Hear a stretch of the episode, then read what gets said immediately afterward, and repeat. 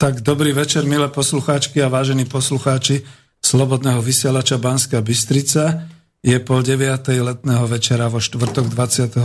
júla. S reláciou Ekonomická demokracia začíname s poradovým číslom 14. Pri mikrofóne vás pozdravujem ja, Peter Zajac Vanka. Vysielame zo štúdia Bratislava a máme uhorkovú sezónu. Táto horková sezóna sa možno odráža trošku aj na kvalite technického vysielania, takže poprosím ťa, Martin, dáme hneď prvú pesničku a ideme riešiť technické problémy. Ďakujem.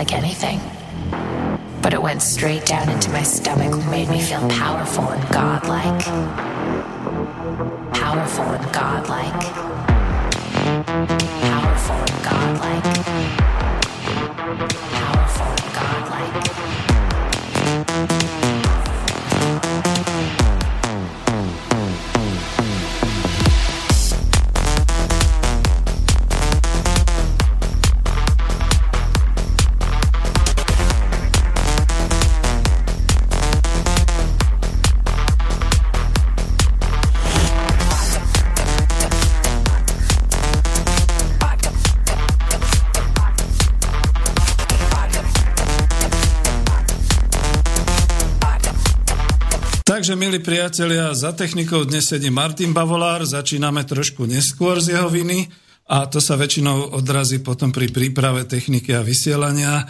Je to v poriadku, ale sme tu na ekonomických rozhovoroch a patrí to k životu. To znamená, že keď človek neurobí včas to, čo má, tak to väčšinou tak dopadne, že musí začať zmetkovite, ale je to v poriadku, pretože začíname s témou chaos a jeho riešenie, takže Zrovna sme vás uviedli do tej témy, čo to niekedy býva chaos a zmetky. Takže Martin Bavolár bude sledovať vaše telefóny a maily, ktoré pošlete. Takže teraz ťa pozdravím, Martin, ahoj. Ahoj a pozdravujem všetkých poslucháčov Rádia Slobodný vysielač a prajem príjemný, pekný, večerný, štvrtkový no, hej, večer. On sa spamätá chvíľu z toho. No a máme možnosť zavolať a položiť otázku a to na telefónne mobilové číslo 0944 462 052. Zopakujem 0944 462 052. alebo mailujte na mailovú adresu studio zavináč slobodnyvysielac.sk Tak ako tradične v tejto relácii zdravím už i bratov Čechov a Poliakov a dobrých susedov Maďarov a Rakúšanov, ktorí ste už tiež pochopili, ako sa veci v Európe majú a všetkých rodákov po svete, pretože nás vraj počúvate niekedy až v 83 krajinách sveta a to je úžasné, kam sa slovenské hovorené slovo môže dostať cez internet. V tejto relácii mám vždy ako redaktor, dobrovoľný redaktor, ambíciu pozývať do redakcie známych ekonómov Slovenska a ľudí, ktorí majú čo povedať o hospodárstve, o ekonomii a radi dám, dáme aj tu v relácii širší priestor a hlavne umožníme pomenovať veci pravým menom a pravdivo na rozdiel od toho mainstreamového vysielania médií hlavného prúdu všetkým, e, ktorí majú záujem. Dnes tu ovšem budem sám, je to, jak sa hovorí po česky, kouzlo nechteného. No predstavte si, že keďže som spomínal tú uhorkovú sezónu a niekde ju spomínal aj Boris Korony, tak sa to nejak tak prejavilo, tie dovolenky a všetko ostatné v tom, že mnohí oslovení hostia sa nachádzajú mimo dosahu štúdia, alebo aspoň nemajú možnosť internetu tam, kde sú. A je to v poriadku, pretože naozaj to leto je na ten oddych a sú horúčaví, takže to plne chápem. Takže skúsim z núdze spraviť takú určitú cnosť, pretože vždy som bol redaktorom, ktorý položil otázku a potom hlavne počúval, aj keď sme to nazvali ekonomické rozhovory. A Takéto solo vlastne človek nemá každý deň. To znamená, že viete, že na relácii ekonomická demokracia spolupracujem s viacerými hostiami a keď som sa zamýšľal, ako to urobiť, aby to bolo pre vás zaujímavé, pretože je to kontaktná relácia dokonca v prime time, čo si nesmierne vážim, tak e, som sa zamyslel nad tým, ako to urobiť. No včera sme mali vysielanie s Igorom Lackom, kde teda podľa určitého scenára, pretože potreboval určité veci ozrejmiť pre poslucháčov, tak som mu kládal otázky a nepovadili sme sa a skôr sme teda, ako dúfam, že konštruktívne riešili určité veci a to sa mi tak zapáčilo, že som ho poprosil, či by mi dnes nemohol on takto trošku pomôcť nejakými otázkami a e, pretože Nechcem, aby to bolo také vysielanie, aby sa to zlievalo dohromady, že mám aj tú reláciu ekonomická demokracia, kde som občas sám, ale občas tam zase mám hosti, tak teraz sa to takto premenilo. Čiže toto je vysielanie ekonomických rozhovorov číslo 14 pod tým názvom, ktorý je tam chaos a riešenie chaosu. A teraz poprosím Igora, pokiaľ je nejako na linke, na Skype, lebo toto sme riešili, že e, ak už je teda pripojený, tak sa pokúsime nejako e, spojiť a pozdraviť ho. Takže ahoj Igor. Príjemný dobrý večer tebe Peter aj všetkým poslucháčom Slobodného vysielača. Dúfam, že napriek počiatočnému chaosu je ma počuť a je počuť dostatočne zreteľne. Takže e, potvrdil si mi to, že je to v poriadku. Áno, počujem ťa. Dúfam, že sa pokúsime, alebo sa nám podarí nejakým slušným spôsobom z tohoto počiatočného chaosu e, s, s to a zdravou kožou nejak vykorčulovať. Pohode. Mm-hmm. Spomenul, že si bol môjim hostom v mojej včerajšej relácii, takže na oplátku ja sa ti teraz e, ponúknem, alebo som ti k dispozícii v tvojej relácii a môžeme, môžeme túto debatu viesť e, smerom zase tým, ktorý ty určíš a ktorý si si nalinajkoval. Díky veľmi pekne. Niečo ti tam v pozadí hraja, to neviem, čo je. A ešte stále tuto Martinovi hovorím, že nepočujem bez sluchadiel, čiže mám hluchý mikrofón, keď sa to takto zoberie, ale skúsime to. No jednoducho, je leto, všelijaké šumy sa dejú a my napriek tomu všetkému vysielame, napriek 32 stupňom a napriek tomu, že tu máme klímu a že je nám dobre. Takže ideme na vec. E, ja ťa, Igor, potom poprosím naozaj kľudne vstup a daj mi otázku a nakoniec e, neobmedzujem ani Martina, však vždy si potom ako pýtam od neho, že aký má názor a keď príde telefon dnes, tak e, nebudem žiadať, že ešte počkajte až potom a tak ďalej, kľudne. Je to naozaj taká relácia, na ktorú som sa zase až tak dlho nepripravoval, ale potom po včerajšku som si povedal, že to využijem a budeme teda vysielať predsa len, aby to nebola nejaká repríza alebo niečo podobné. No a skúsim ísť teda po takýchto témach. Avizoval som chaos a riešenia, takže vidíte, tu sme mali taký malý chaos, ktorý potom pomenujem, že to bol len malý problém a ťažkosť a riešiť sme ho vyriešili hneď klinicky, k tomu všetkému sa potom dostanem, ale podstatné je, že aby som chcel z tých relácií, pretože boli rozbehnutí skôr E, moji hostia v globálnej ekonomike a v makroekonomike. Z toho by som chcel možno len pár minút tomu venovať a potom zísť dolu k mikroekonomike a trošku k takýmto riešeniam toho chaosu. A skúsiť ísť aj bližšie ku slovenskej hospodárskej situácii, pretože ja sa viac venujem národohospodárským otázkam a problematike a nie som makroekonóm, aj keď som ekonóm, však tých ekonomov je veľa druhov. No a mnohí už dávno predo mnou tu definovali takú tú tristnú ekonomickú situáciu globalizovaného sveta, čiže skúsim z nej vychádzať a to aj bez toho, aby som príliš opakoval, čo tu všetko už povedali Marian Vitkovič, profesor Stanek, Roman Michalko, e, všetci ostatní autori, ktorí tu boli a im nechcem ísť do kapusty, ja mám tu svoju problematiku, takže skôr o tom budem hovoriť. Bude ovšem zaujímavé hovoriť o chaose a o riešeniach, a to systémových riešeniach takéhoto chaosu, v ktorom sa nachádzame pre svet a aj praktických pre Slovensko a ako sa k ním dopracovať. No a prirodzene, že dnes večer nemôžete očakávať nejaké desatoro optimalizovaných riešení, ako sa dostať z tohoto chaosu do stabilnej budúcnosti, ale budem skúšať vás všetkých inšpirovať, myšlienkami a možno vyvolám v niekom aj nejaký taký ten pocit, že áno, ja tomu rozumiem, ja to chcem riešiť spolu s vami alebo samostatne. Chcem sa stať vodcom takej hospodárskej zmeny, ktorá Slovensku zabezpečí aspoň tú dobrú budúcnosť, istotu určitého blahobytu na základe národohospodárskych e, e, problémov.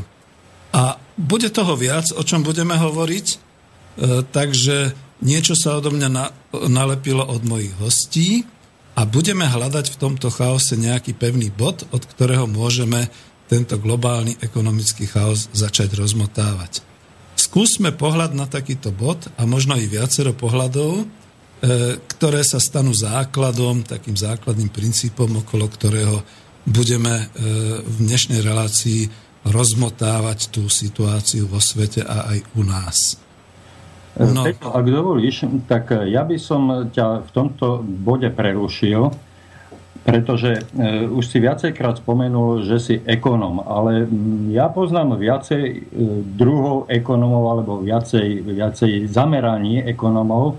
Sú to makroekonomovia, sú to mikroekonomovia, sú to... E, mohol by si nám na seba prezradiť, e, akého zamerania ekonom si, aké máš vzdelanie, E, čomu si sa e, doteraz v živote venoval, akú máš kvalifikáciu, aby sme aj my, poslucháči, mali e, nejaký ten prehľad alebo relevanciu tvojich, aby sme mohli zobrať na, na väčšiu váhu tvoje slova, ktoré by si nám chcel teraz odprezentovať. Čiže nejaké také stručné kurikulum víte o sebe E, vedel by si nás uviezť do obrazu? Díky veľmi pekne. Koho počúvame? Ale hej, hej, samozrejme, a som povďačný, pretože to je práve to, že nejak, nejaký profil nemáme ako redaktori niekde uvedený, skôr tým, čo vysielame a ako k tým reláciám pristupujeme. A mňa ešte samozrejme Miro Hazucha oslovil, že som ekonóm a tak ďalej. A dobre, nebránim sa tomu, pretože naozaj mám z roku 1979 vyštudovanú vysokú školu ekonomickú v Bratislave, rovnako ako moji rovesníci v tom ročníku Karol Martinka, o ročník vyššie Andrej Babíš, možno o ročník nižšie zase niektorí ďalší, ktorí tam boli a sú slávni a tak ďalej. Čiže boli sme veľmi silná skupina e, študentov a potom aj ľudí, ktorí prišli do praxe niekedy v roku 1980 a venoval som sa, ten môj smer vlastne je obchodná fakulta a smer ekonomika a riadenie zahraničného obchodu. No a v praxi som skutočne v tej prvej kariére e, pracoval ako komerčný inžinier, čiže človek, ktorý sa zaoberal zahraničným obchodom, exportoval, importoval. V druhej časti som už ale robil až takého komerčného inžiniera a marketéra aj v takej tej novej dobe, dokonca aj ako živnostník. Druhá kariéra to bola vlastne tá časť manažerského vzdelávania. Oslovila ma britská Open Business University so svojím programom pre manažment, takže najprv som to naštudoval, potom som to lektoroval a to mi nakoniec sa stalo osudným, takže som dobrých 20 rokov si zarábal ako živnostník, ako SZČO, ako samostatná osoba v oblasti tutorovania, lektorovania, koučovania a tak ďalej. A medzi tým v tretej kariére som robil aj takto publicistu, čiže ja som sem nespadol niekde z neba, ale E, či som robil chvíľu spravodajca v tlačovej agentúre Slovenskej republiky, či som predtým robil externe a potom interne v redakcii Lavicového Nového slova, či som robil v hospodárskych, e, nechcem povedať novinách, ale v hospodárskom týždenníku, e, ktorý sa nazýval Slovenský profít a potom som externe písal pre trendy a pre takéto časopisy a postupom doby som sa dopracoval až do týchto alternatívnych médií. No a nakoniec tá moja knižka Coop Industria završila takéto moje dielo a dnes po tých všetkých rokoch, dokonca aj v takej štvrtej kariére takého poradcu a takého staršieho pána, kľudne si už poviem na predčasnom dôchodku, e, necítim sa byť nejakým spôsobom teraz e, príliš využitý, ale na druhej strane som celkom rád, že som zdravý, že som v pohode a môžem sa takto venovať e, svojmu koničku, už takto by som to dneska nazval. Ale díky, že si sa to pýtal, pretože naozaj sú to také veci, že ja sa profilujem nie do finančného sveta, ale skôr do toho národohospodárskeho. A otázku, ktorú mi položil napríklad priateľ Karol Fajnor, tak ty si teda študoval národné hospodárstvo. No ja som povedal, ale určite minimálne jeden nejaký taký predmet sme mali aj v rámci e, obchodu a pamätám si, že bola ešte ekonomika E, Fervo, to boli fakulta ekonomiky, riadenia výrobných odvetví, tam som mal veľa známych. No a to sa na človeka takto všetky tie veci nalepili. A faktom je, že v novej dobe, píše sa rok 2016, už žiadne štúdia národohospodárske neexistujú. Je to nakoniec síce fakulta národohospodárska, ale pochybujem, že ešte niekto promuje z národného hospodárstva. To už by tu muselo trošku ináč vyzerať a tak sa snažím v tejto oblasti nejako pôsobiť. Dobre, bolo to dosť široké a ďakujem teda za takú otázku s tým vyčerpávajúcim nejakým môjim výkladom, ktorý je. A nakoniec, naposledy som svoje CV posielal nedávno, pretože ja sa neuspokojujem s tým, že som v predčasnom dôchodku a rád by som ešte niečo niekde pre nejakú spoločnosť a pre nejakú firmu e, doniesol ale uvidíme, ako to bude. No, stačí to? Je to vyčerpávajúce? Pre, pre mňa to bolo dostatočne vyčerpávajúce, ale e, zarazili ma trošku tie tvoje posledné slova a v podstate ma to dnes ani neprekvapuje, že e, dnes sa e, ekonomika národného hospodárstva ani neštuduje, pretože v podstate ani národné hospodárstvo my už nemáme. No, veď to. Všetko je v súkromných mm. rukách a E, Slovensko jaksi k vlastnou chybou, chybou vlastných politikov a našich zástupcov prišlo o celé hospodárstvo, dá sa povedať. Tak, e, to už k tomu len naozaj dodám tú vetu, že ide hlavne o to, a to je aj v tej našej téme, v tej problematike, že my sme sa opustením toho, že Mali sme nejaký možno uzavretý národohospodársky komplex, ktorý sme potom otvorili. To systémovou zmenou dostali do situácie, že dnes je to už ozaj príliš otvorená ekonomika, ktorá ovšem E, má tu nevýhodu, že sa dostáva do toho istého chaosu ako celý svet. Čiže to, čo platí pre New York, to, čo platí pre Londýn alebo pre Brusel, to isté platí aj pre nás. Včítanie všetkých tých problémov vo finančnom svete, zdrojových problémov, problémov s rastom, problémov s nezamestnanosťou, čiže všetko sa tu odráža na, priamo až na našich peňaženkách a na našich domácnostiach. A to není o tom, že by človek vňúkal, ale treba si uvedomiť, prečo potom takýto chaos zažívame aj my. A treba si uvedomiť ešte aj tú jednu vec, že z tohoto sa dostať von, to na to my už možno sily nemáme samostatne, ale musíme byť pripravení, pretože náhoda praje pripraveným, ako sa kedysi hovorilo. A teraz začína byť tá situácia no označím to takým slušným slovom tristná. To znamená, že už keď sa nevie ako z toho von, možno sa nakoniec tie riešenia najdú také, o ktorých by človek, o ktorých povedzme ešte dneska ani len nevieme a možno ich len tušíme a predpokladáme. Takže takto by som povedal. No a díky teda, kľudne si povedz, ak ešte chceš. Ja potom aj Martina oslovím, ale ty si tiež povedz a ak bude niekto už chce telefonovať alebo e, písať, takže samozrejme dáme mu slovo. Mhm.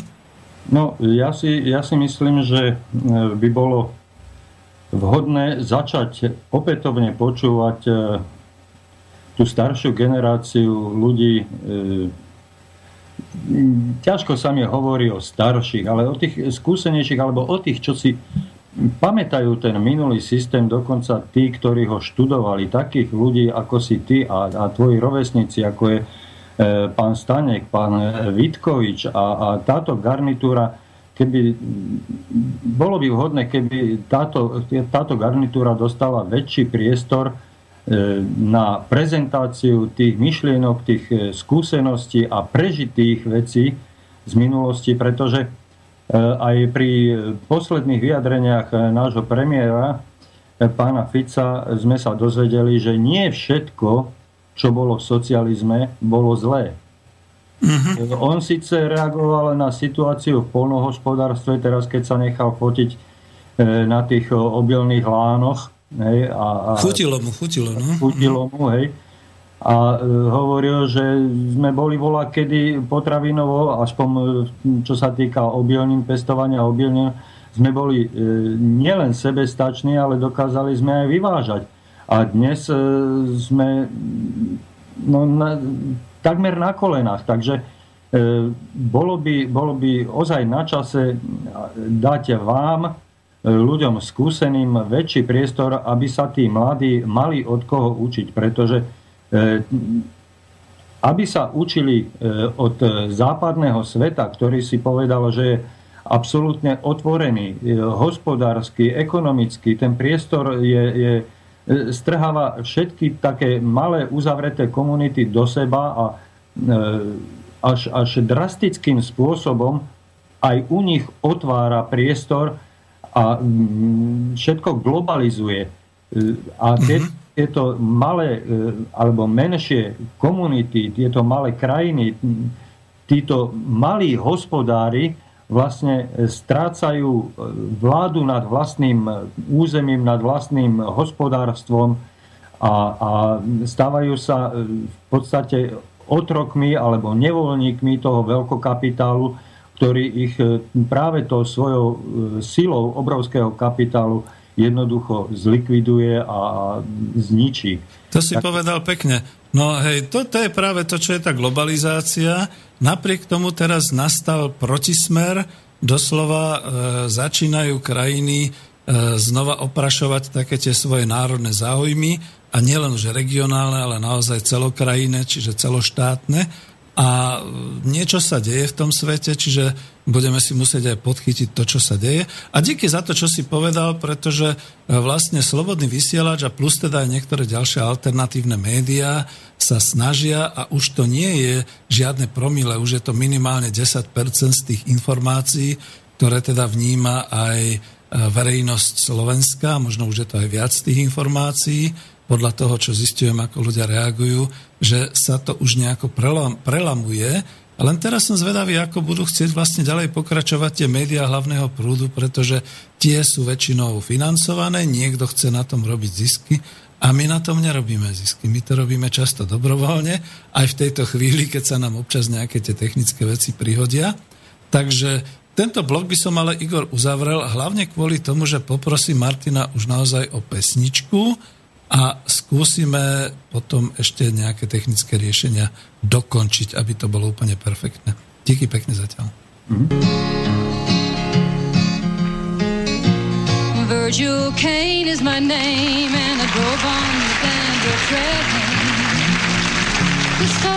much cavalry came and tore up the tracks again.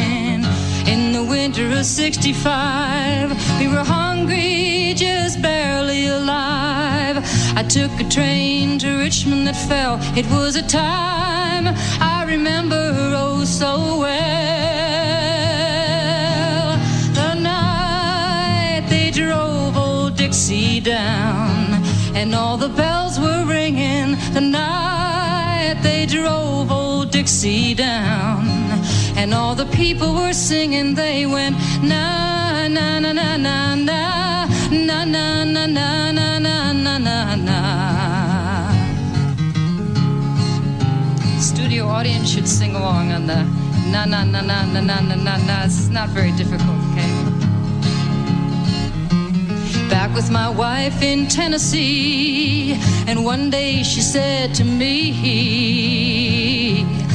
Virgil, quick, come see. There goes Robert E. Lee. Now, I don't mind them chopping wood, and I don't care if the money's no good. Just take what you need and leave the rest. But they should never have taken the very best. The night they drove old Dixie down, and all the bells were the night they drove old Dixie down. And all the people were singing, they went na na na na na na na na na na na na na na na.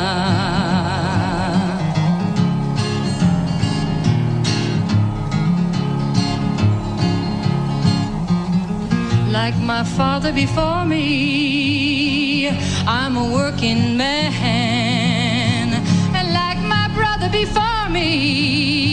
I took a rebel stand. Well, he was just 18, proud and brave. But a Yankee laid him in his grave. I swear by the blood below my feet, you can't raise a cane back up when it's in defeat. The night they drove old Dixie down, and all the bells were ringing. The night drove old Dixie down, and all the people were singing. They went na na na na na na na na na na na na na na na. Thank you.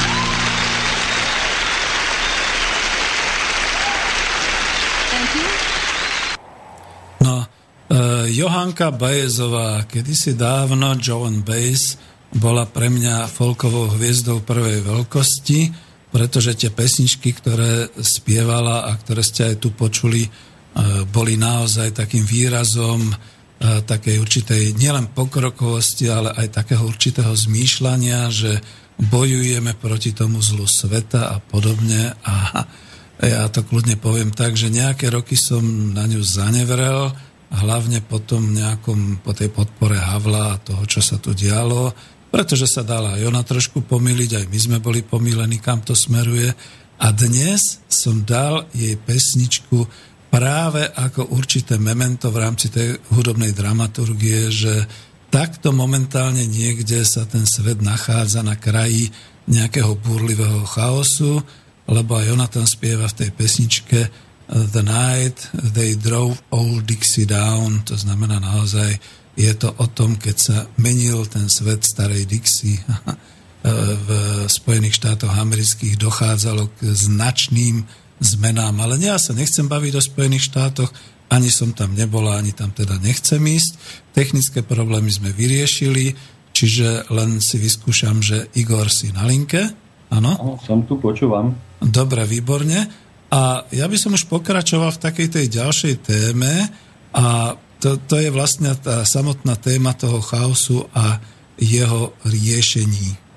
Takže e, takto by som to povedal. Keď som sa priznal k tomu, že ako ekonóm som nie teda finančák a nie v tomto smere, čiže táto relácia nebude až tak zameraná, ale na druhej strane zase veľmi, veľmi veľa z toho, čo sa človek mohol naučiť v tom svete manažmentu, čiže riadenia hospodárskych organizácií.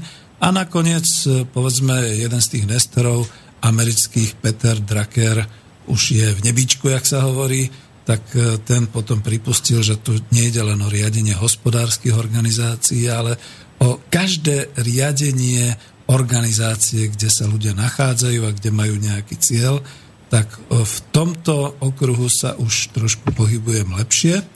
A tu by som teda chcel povedať, že každý vedec sa snaží nájsť nejaké vhodné definovanie toho chaosu a potom nejaký ten chaos riešiť a na tom si založiť nejakú slávu. No a teraz ide o to, že keďže sme s mnohými, mnohými hostiami tu na ekonomických rozhovoroch skonštatovali, že sa blížime k tomu nejakému bodu zlomu a k tomu chaosu. E, ja som sa pozrel trošku hlbšie do tých nejakých svojich analýz a do nejakých tých svojich poznámok a ja som vlastne zistil, že my ale už sme v tom chaose, pretože e, za chvíľočku by som si potom ešte urobil taký krátky makroekonomický exkurs. E, momentálne tie makroekonomické opatrenia a stratégie vôbec, ale vôbec už nefungujú Čiže nefunguje nič z toho, čo sa kedysi definovalo ako povedzme trhová ekonomika, ako finančné riadenie.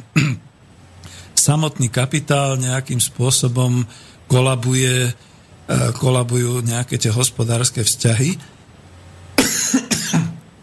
Takže sa to blíži do situácie, že e, ten chaos, ktorý zatiaľ ešte nie je až tak úplne viditeľný, len teda očami možno ako tých expertov. A potom prípadne naozaj ho tak ľudia berú, pretože sa v tom nevyznajú, tak ten chaos začína pôsobiť už naozaj v ekonomike veľmi výrazne. No, e, čím sa môže dostať hospodársky svet do chaosu? Napríklad stratou orientácie. Ale to platí aj pre ľudí. To znamená takéto povestné, že neviem, kde je sever, alebo že priveľa podnetov prichádza odrazu a zrazu z toho vyvstane priveľa úloh, alebo potreby niečo riešiť, ktoré sa hromadia a všetko odrazu a turbulentne a hneď, bez postupnosti, bez priorit, bez všetkého. Čiže toto je laicky povedané celý ten chaos a celá tá teória chaosu, chaosu keď sa to tak ľudovo povie. A e, podstate, keď e, by ste e, chceli z tohoto chaosu von, alebo chceli by ste hľadať e, niečo, čo by ste nejak považovali, že ako z toho von, tak toto je vlastne ako taká tá tendencia hľadať nejaké tie riešenia. No a niečo som sa naučil dobrého z tej teórie chaosu v manažmente na tejto britskej Open University Business School. Moji učitelia v roku 92 94 ma veľmi pekne priviedli k takému poznaniu, že chaos sa dá riešiť, ak ho vieme rozoznať a ak ho vieme systemizovať. A ja tomu tak polopatisticky poviem, ak vieme nájsť nejaký pevný bod a základ, od ktorého sa potom môžeme or, uh, teda odraziť a riešiť a usporiadavať tieto jednotlivé veci. No, neviem, než sa pustím ďalej, či by nebolo vhodnejšie ešte prejsť trošku k tej makroekonomike, niekoľko slov povedať, aby som to podložil, že v čom sa teda dnes ten chaos nachádza a potom sa už vrátim priamo k tomu chaosu. Máš na mňa nejakú otázku zatiaľ?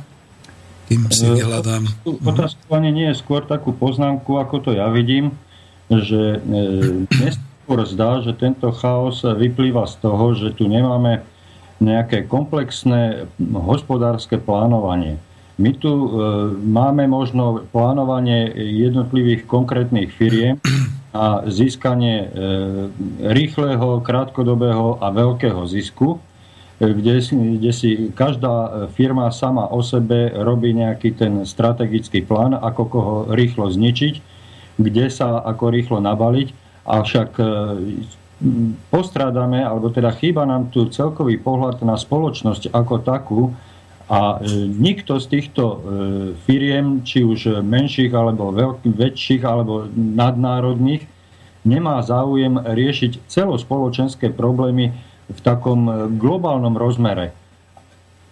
V takom, rozmere, takom rozmere, ako sa e, bývalý sovietský blok e, orientoval na celospoločenské problémy vo všetkých vzťahoch a súvislostiach, komplexne.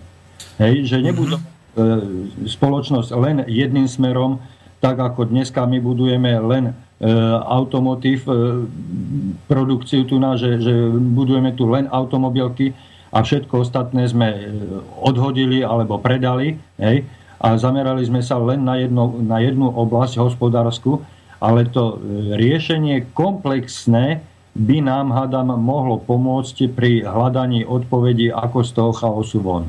Hej, no veď to je to práve, že zdalo by sa tak, e, že národné vlády už naozaj práve tým, tou periódou tých štyroch rokov nejakej tej obmeny demokratickej, keď teda ako znova sa musia uchádzať o hlasy voličov a podobne, už to vzdali. Oni už nejak strategicky neplánujú, odovzdali to takým tým vyšším inštitúciám, hlavne teda tým bankovým a hospodárským, to je tá známa trojka aj vo svete, Medzinárodný menový fond, Svetová banka a dneska Európska centrálna banka, ale vytvárajú sa teda aj iné, samozrejme centrá, aj finančné, bankové a obchodné.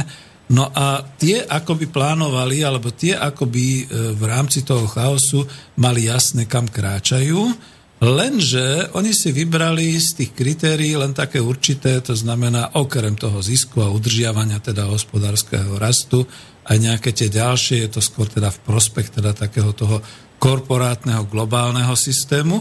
Ale ja na to nadviažem, čo si hovoril, lebo to sú také paradoxy v makroekonomike, v čom to teda momentálne, e, ja to zoberiem naozaj, som múdry, pretože však som tu mal dobrých učiteľov v týchto našich ekonomických rozhovoroch, čiže kľudne poviem tak, že doteraz sa vždy myslelo, že teda tie krízy budú určitým spôsobom periodické, to znamená po nejakej tej, e, povedzme, vyslovene recesii, úpadku, príde potom zase nejaké oživenie, ekonomika sa naštartuje, bude to raz, bude konjunktúra, až sa to dostane zase do nejakého vrcholu a potom vrchole sa zase e, objaví nejaká kríza, a zase akože sa ozdraví ten systém, lebo firmy, ktoré nebudú vládať, odpadnú a tak ďalej.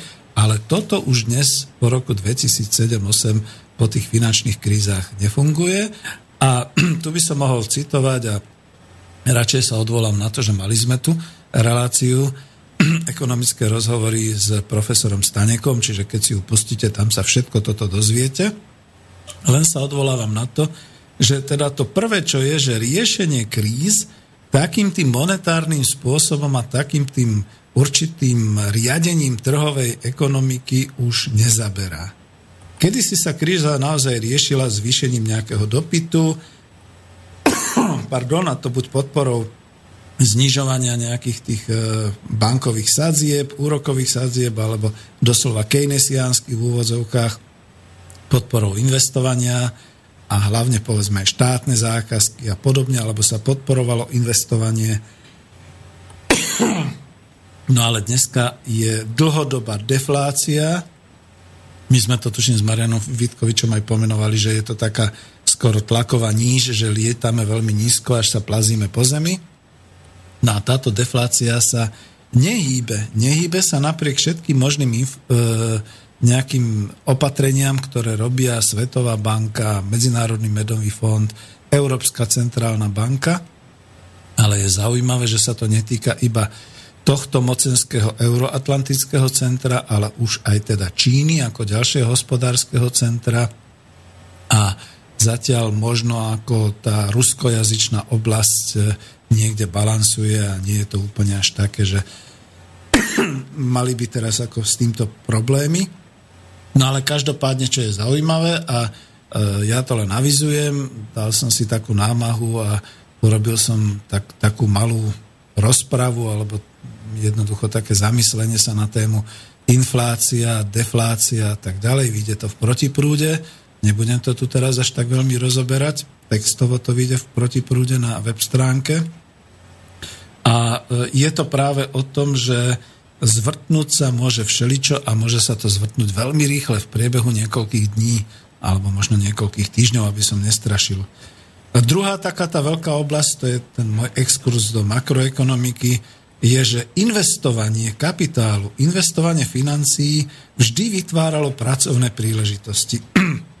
Nakoniec dneska sa ešte tejto floskule ideologickej drží aj vláda Slovenskej republiky, ktorá sa stále teší, že koľko vytvorí investičných príležitostí a koľko zamest- zamestnaneckých miest sa tým získa a dneska to už takto nefunguje. Dnes nie je potrebné kvôli zisku zvyšovať zamestnanosť, e, pretože to nie je len vplyv nejakej automatizácie, ako nás strašil, alebo ako o tom hovoril skutočne aj profesor, docent Hohoš zase, ale je to skôr prechod na tie virtuálne trhy, kde finančné trhy si sami o sebe stačia, nepotrebujú skutočnú produkciu, teda reálnu ekonomiku, vytvárajú teda také tie E, virtuálne trhové svety, kde už si sami odvodzujú a skupujú a znova predávajú ďalšie a ďalšie odvodeniny, takže to sa volá deriváty samozrejme, aby sme tomu ako milajkovia rozumeli. A e, jednoducho už dnes ten previs tohoto všetkého je taký veľký, že sa naozaj očakáva ako mraky nad nami, že to raz spadne a možno to zničí celé hospodárstvo. No a tretí, posledný, tým končím, je to, že e, zhodnocovanie aktív sa dnes deje bez investovania. Je to tá forma dobíjania renty, znova som si to požičal od mojich učiteľov, až po pani Ilonu Švihlíkovú, ktorá to tiež takto definovala aj vo svojej knihe, že ak niekto niečo vlastní a už len z tohoto titulu dostáva rentu v úvodzovkách za to vlastnenie, nemusí vôbec stvoriť produkciu, to sme si už minule vysvetlovali, to znamená, že stačí napríklad mať, na Slovensku je to tak, že stačí mať pôdu, ktorú neobrábame, ktorú vlastníme, ale dokonca nám ešte Európska únia za to platí, za to neobrábanie pôdy, e, nejaké tie dotácie, nejaké tie peniaze a za tú držbu. A v podstate nemusíme nič robiť, len sme takí udržiavateľia renty a to dobíjanie renty sa týka naozaj celých priemyselných odborov, ktoré sú potom už korporatívne monopolné zamerané, z toho potom vlastne už plynú zisky len teda tým určitým skupinám a neprerozdeluje sa to dokonca ani len na trhu. No a teraz, ako tu už končím, lebo ja naozaj nie som makroekonóm, ale vysvetľujem to presne kvôli tomu, že v čom je ten chaos dnešného sveta. Je to vo financiách, je to v produktívnej činnosti, to znamená, úplne sa teraz začínajú popierať také tie poučky a idei z toho klasického, z klasickej ekonómie, ako sa definovalo. E, je to dokonca aj v politike, pretože napriek tomu, že politici môžu rozhodovať, nejak ich tie 4 roky e, tak obmedzujú, aby boli zvoliteľní a volení, že nepredpokladajú nejaké dlhšie stratégie a to potom znamená, je to aj tá oblasť politickej ekonomie, že skutočne upadá celková schopnosť riadiť svetovú ekonomiku, dokonca aj riadiť vlastnú ekonomiku a blíži sa to naozaj k takému tomu bodu chaosu, e, k tomu potom, ako poviem ešte nejakých pár slov, čiže to som chcel nejak uviezť, že aj keď teda nemám ambície byť makroekonóm, z niečoho musím vychádzať a chvala Bohu, mal som tu pred sebou množstvo uh, mojich hostí, ktorí teda ako, ako študent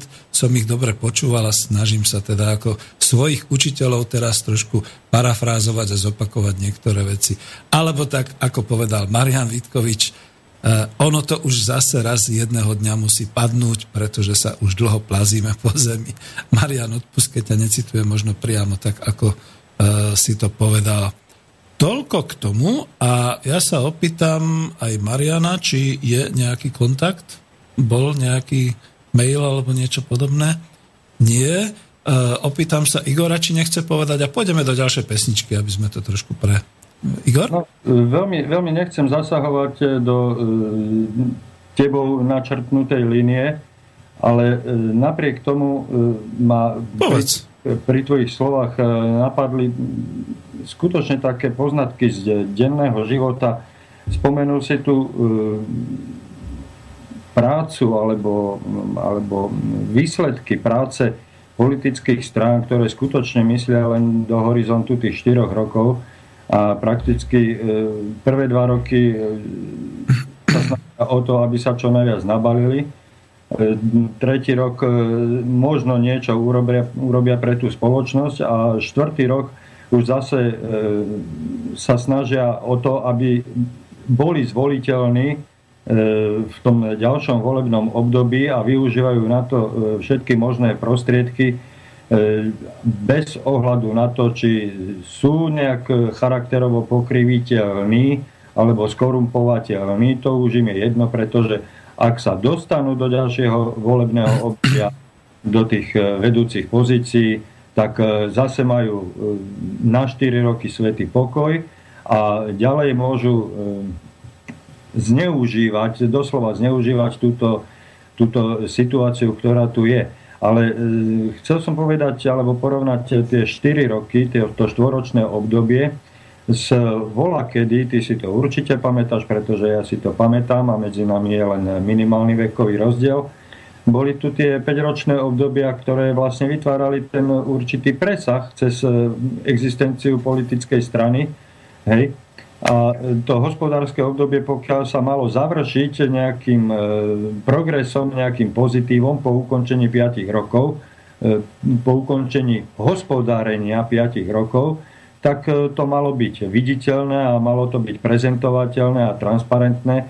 A tieto politické strany, keby si osvojili tento spôsob fungovania, že nastavia hospodárenie štátu na nejaké E, dlhodobejšie cykly, dlhodobejšie presahujúce ich existenciu, tak možno by tu až ne, nebol až taký problém a tak, neznikol by tak veľký chaos, ako tu vzniká. Pretože e, počas e, tých štyroch rokov, e, po štyroch rokoch vznikne jeden rok presah. Hej? Hej. A vždycky ten jeden presah sa posúva ďalej, ďalej a Nabaluje sa, zavez, však áno, to práve. Ale zavezoval by, zavezoval by aj tú budúcu vládu, nech už by bola akomkoľvek zložení, zavezo- ten hospodársky plán by ju zavezoval k nejakej činnosti. Hej, ale tu ťa preruším, pretože to už ideme akoby ďalej a do hĺbky a to nechcem, ale aspoň teda poznamenám takto dve veci. Prvá vec je, že všimni si, že tým pádom sa naozaj ako vlády a politici nesnažia už byť nejakými takými ako by som to povedal, hospodármi na svojom území, skôr sú takými správcami. To znamená, že e, a teraz je otázka, že pre koho vlastne to územie spravujú a komu vlastne tým slúžia, pretože už celkom oficiálne niekde zaznelo, a to nehovoríme my, tuto v našom ako by som povedal, slobodnom vysielači, že teda takto by sme to povedali, ale že už padli tie otázky, že vlastne naozaj ten Brusel neslúži e, svojim národom, ale slúži niekomu inému a takto sa to odráža. A druhá vec, ktorú som chcel poznamenať, to je to, že predsa len sa tu nachádzajú v určitých krajinách určité politické elity, ktoré nemyslia iba v tom štvoročnom období, a ten ich presah je naozaj oveľa väčší a akože môžeme hádať, môžeme z toho urobiť kvíz, že ktoré krajiny v tomto vedú. Samozrejme Ruská federácia, keby totiž to naozaj to vedenie okolo Putina neuvažovalo strategicky, tak dneska je už úplne niekde v totálnom neporiadku, musím to tak povedať, ešte není 10 a povedzme Čína, ale aj mnohé iné krajiny, ktoré si my ani nejak ako nevieme predstaviť, že by sa to tam dialo povedzme naozaj nejaká tá Indonézia, dokonca Saudská Arábia, napriek tomu, že ich teraz nemáme radi určitým spôsobom, ale ako to, čo vybudovali aj tie Emiráty, to je vlastne obdivuhodné, pretože oni to naozaj budovali dlhodobo strategicky celé, celý ten svoj hospodársky systém. A tu končím, pretože vidíš, ty ma zvádzaš k tomu, aby som potom e, takto hovoril a poprosím Martina o ďalšiu pesničku.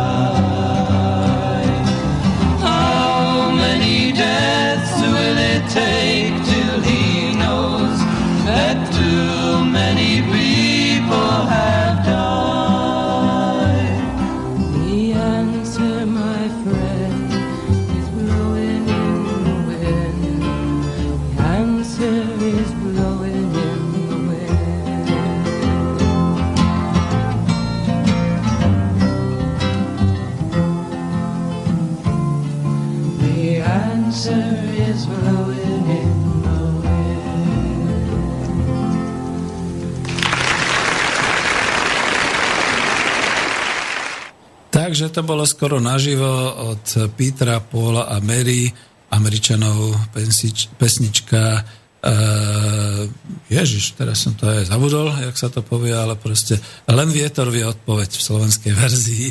A zase, prečo ju dávam?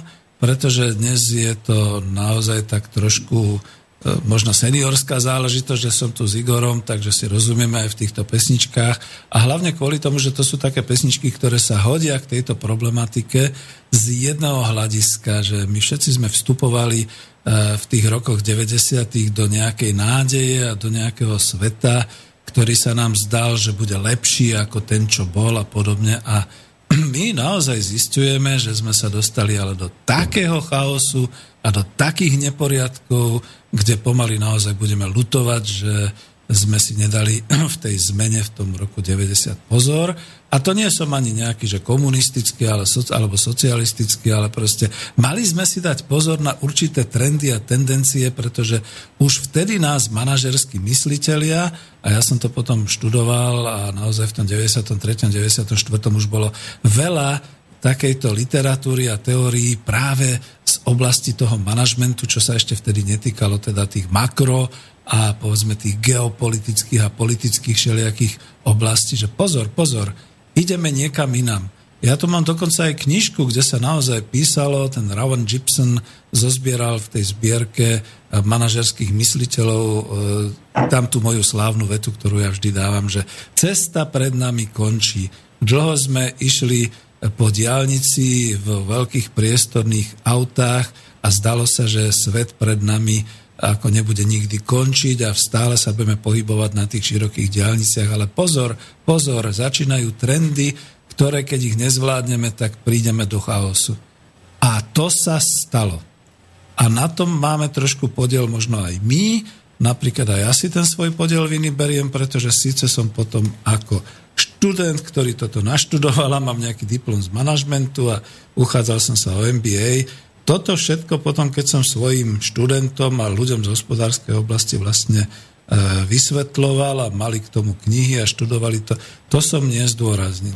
A tak ako v tej politickej oblasti tí naši vedúci predstavitelia začali už len v tom štvoročnom období mysleť, mali klapky na očiach. Obávam sa, že aj v tej mikroekonomickej oblasti sa dopustilo to, že tí ľudia mysleli len do výšky svojho platu, prípadne naozaj do trvania svojej funkcie, čiže sa snažili byť veľmi, ako sa to dneska hovorí, ani nie že operatívni, ale teda boli takí prispôsobiví, takí flexibilní a dopustili sme sa pri tej krátkozrakosti práve toho, v čom sa teraz nachádzame. Pretože vždy sa nás pýtajú a ja potom očakávam možno nejaký telefonát alebo mail v tom zmysle, že dobre, vy tu vždy vyprávate o tých, ako to teraz vyzerá, ale povedzte príčiny, prípadne povedzte riešenia. A tu som sa aspoň zmienil o tom, že toto povedzme boli, tu nie je žiadny svet za tým, ja si nemyslím tie konšpiračné nejaké teórie, že za tým niekto je a podobne, ale ako častokrát je to naozaj len tá ľudská roztekanosť, neviem ako to povedať, teda nedisciplinovanosť a také nesústredenie sa a plus teda taká tá krátkozrakosť, krátkodobý pohľad, ktoré zapričinili, že sme tam, kde práve sme. To je taká floskula, ktorá sa používa. No, poďme teda k tomu e, chaosu a k tomu, ako ho riešiť. Tuto bude taká malá prednáška. Igor, ak ešte niečo chceš, tak povedz, lebo potom ťa už 15 minút nepustím ku, ku slovu. Ja som chcel len svojou poznámkou pred pesničkou e, povedať len toľko, že my nebudeme všetci lutovať, alebo nelutujeme ten stav, ktorý tu je. Tento stav, ktorý tu je, lutujeme len tí starší, ktorí si pamätáme, že to bolo aj inač že to môže byť ešte aj dnes inač, ak by sme sa vrátili e, niekde späť z tej cesty, späť z tej končiacej diálnice, keby sme trošku nacúvali a pozreli sa, či je nejaká e, odbočka a, a cesta aj, aj troška iným smerom. No.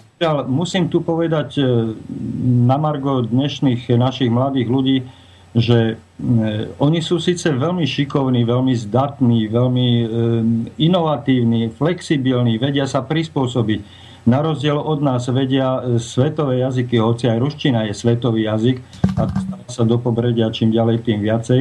Ale tým, že dokážu naši mladí ľudia čítať zahraničnú tlač, ako keby to, bola, ako keby to bol ich rodný jazyk, tak to majú obrovskú výhodu oproti nám ale e, sú postavení do pozície, že vychádzate z bodu, ktorý je dnes. Nemajú uh-huh. historickú e, skúsenosť, nemajú ten historický pohľad, pretože ich pohľady sú práve tým západným e, študijným systémom upierané a smerované len dopredu, len, len pred seba. Uh-huh. Nehľadia, nehľadia dozadu, čo bolo a teda tam sa dostávam k tomu, že oni nemôžu lutovať, lebo oni nevedia, čo stratili. Takže no, hej, to máš pravdu, našťastie nie všetci sú takí, však máme a poznáme aj takých chlapcov, ktorí myslia a ano, hľadajú. Ano, čiže to je, perličky, hej, ktoré vyvracajú hej, moje slova. To, to, to je v poriadku, hej. No ale hej, to, čo si hovoril, to už by bolo na ďalšiu nejakú tému alebo po tému, tejto sa nechcem venovať. Áno, ale sa... chcem, ťa vrátiť, uh-huh. chcem ťa vrátiť e, k tvojej e, pôvodnej debate. E, hovoríme tu stále o chaose, ktorý tu teraz zažívame, e, najmä v chaose v ekono- o chaose v ekonomike ale e, je to, mm, samozrejme pripúšťam, že to nie je len tvoj pohľad, nie je to tvoja uh-huh. skúsenosť, je to skúsenosť e, viacerých ľudí, ktorých e, spoločnosti sa pohybujeme, ale ty nám podľa toho, kam smeruješ tento, túto debatu, chceš nám predstaviť alebo ukázať nejaký smer, nejaký, nejaký návrh, vychádzaš z vlastných skúseností, z vlastných pozorovaní, z, z praktických skúseností, alebo z nejakej teórie, alebo dokonca z nejakého ideologického mm, zamerania, alebo, alebo takého nádychu ideologického? Je, to je diabolská otázka. Nie, nie, nie.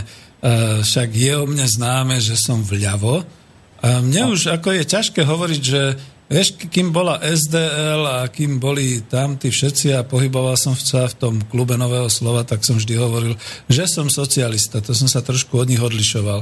A dneska už sa hambím povedať, že socialista, pretože v Európe naozaj a v tom Bruseli hodne tých socialistov spôsobilo to, čo tu momentálne máme, aj taký ten iný chaos, nielen ekonomický. A uh, ja som začal písať do toho protiprúdu, prepáč, že to takto rozvetujem, začal písať do toho protiprúdu ako do kontrarevolučného plátku zatiaľ ako na Facebooku webovského, kde keď ako písali o tom, že e, e, jak to oni písali, že socialisti a neomarxisti. Ja som sa najprv ohradzoval voči týmto termínom a potom som pochopil, keď som hĺbšie nazrel do toho, čo oni po tým myslia, tak e, no až na ten výraz neomarxisti, ale e, tí socialisti, ozaj je to naozaj také, že taký ten falošný humanizmus, také tie definovanie určitých ako, e, skoro by som až povedal, floskula, zásad, ktoré Práve kedysi... Hesla, podľa mňa. Áno, hesel, ktoré kedysi z 90. rokov si socialisti brali a neopustili to, tak to už ma teraz, ako už, už tam nie som, a kľudne poviem, že už mi to až dosť vadí, keď teda taký humanizmus menšín a, a e, proste všetkých takýchto skupín rodová a šeliaka takéto a nemôžem si pomôcť, ako som normálny chlap, takže mňa tí gejovia a tie lesbičky nebavia, aby som radšej teda, uh, už, už si pripadám ako taký nenormálny, keď sa pozerám, pozerám na nejakú peknú žensku a hovorím si wow, lebo si hovorím, bože, ty si uchylák, ty si taký normálny chlap ako v dnešnej spoločnosti pomaly takto blbne.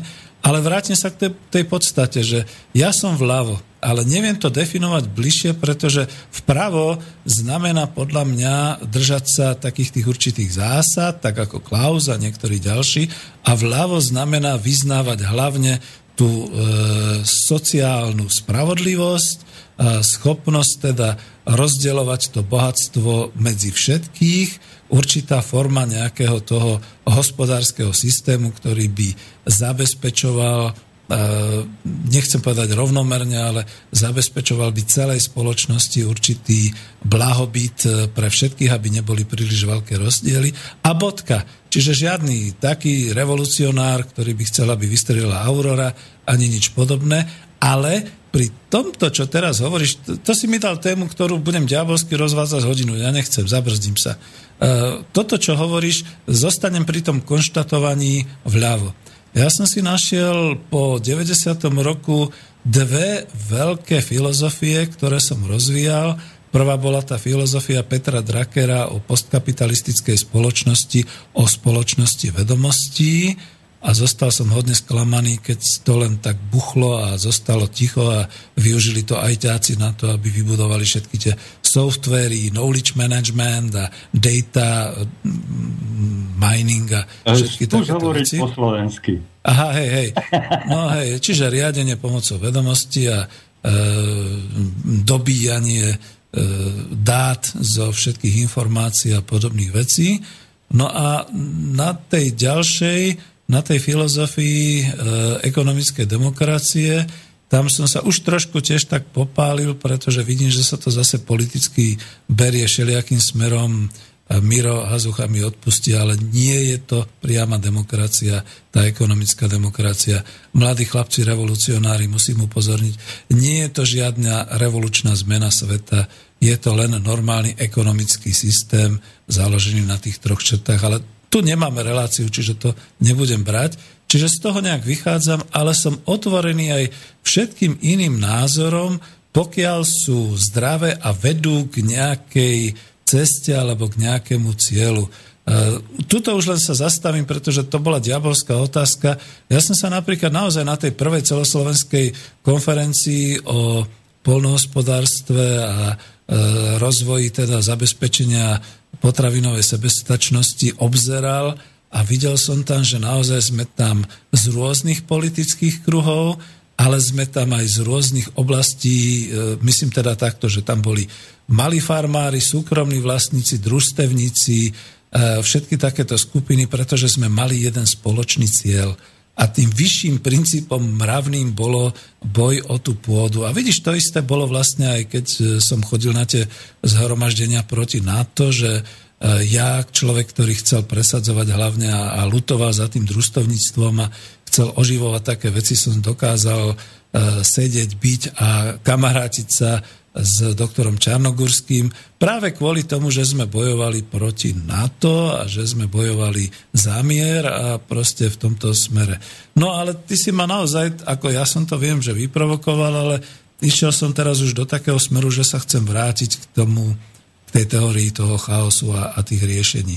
A v podstate by som kľudne povedal tak, že ako obchodník a ako ekonóm by som mal byť tak akože politicky neutrálny, a nemal by som mať žiadnu takú filozofiu, ale už som dosť starý na to, aby som teda priznal farbu a aby som to, čo mám, aký svetonázor, tak aby som si ho už udržal napriek všetkému. Napriek čomukoľvek. Mne dneska keby povedali, že akože tak ideš Peter do vlády, lebo ťa chceme, čo je blbo samozrejme, tak a teraz, že by som mal meniť nejaké svetonázory alebo nejaké tričko, nie. Asi by som im povedal ďakujem, mne stačí môj malý, milý dôchodok. Všetko. Dobre, môže to tak byť? No, pre mňa stačí. Dobre, no a vrátim sa naspäť, prepač, lebo to bol naozaj taký exkurs e, k tomu chaosu. A lebo prečo to chcem povedať? Na konci chcem z toho niečo e, vlastne e, povedať alebo vytvoriť, že čo by malo byť. A je tam, že mail, takže dobre, počkam Martin, povedz. Áno, môžem. Ja prišiel mail do Bratislavského štúdia.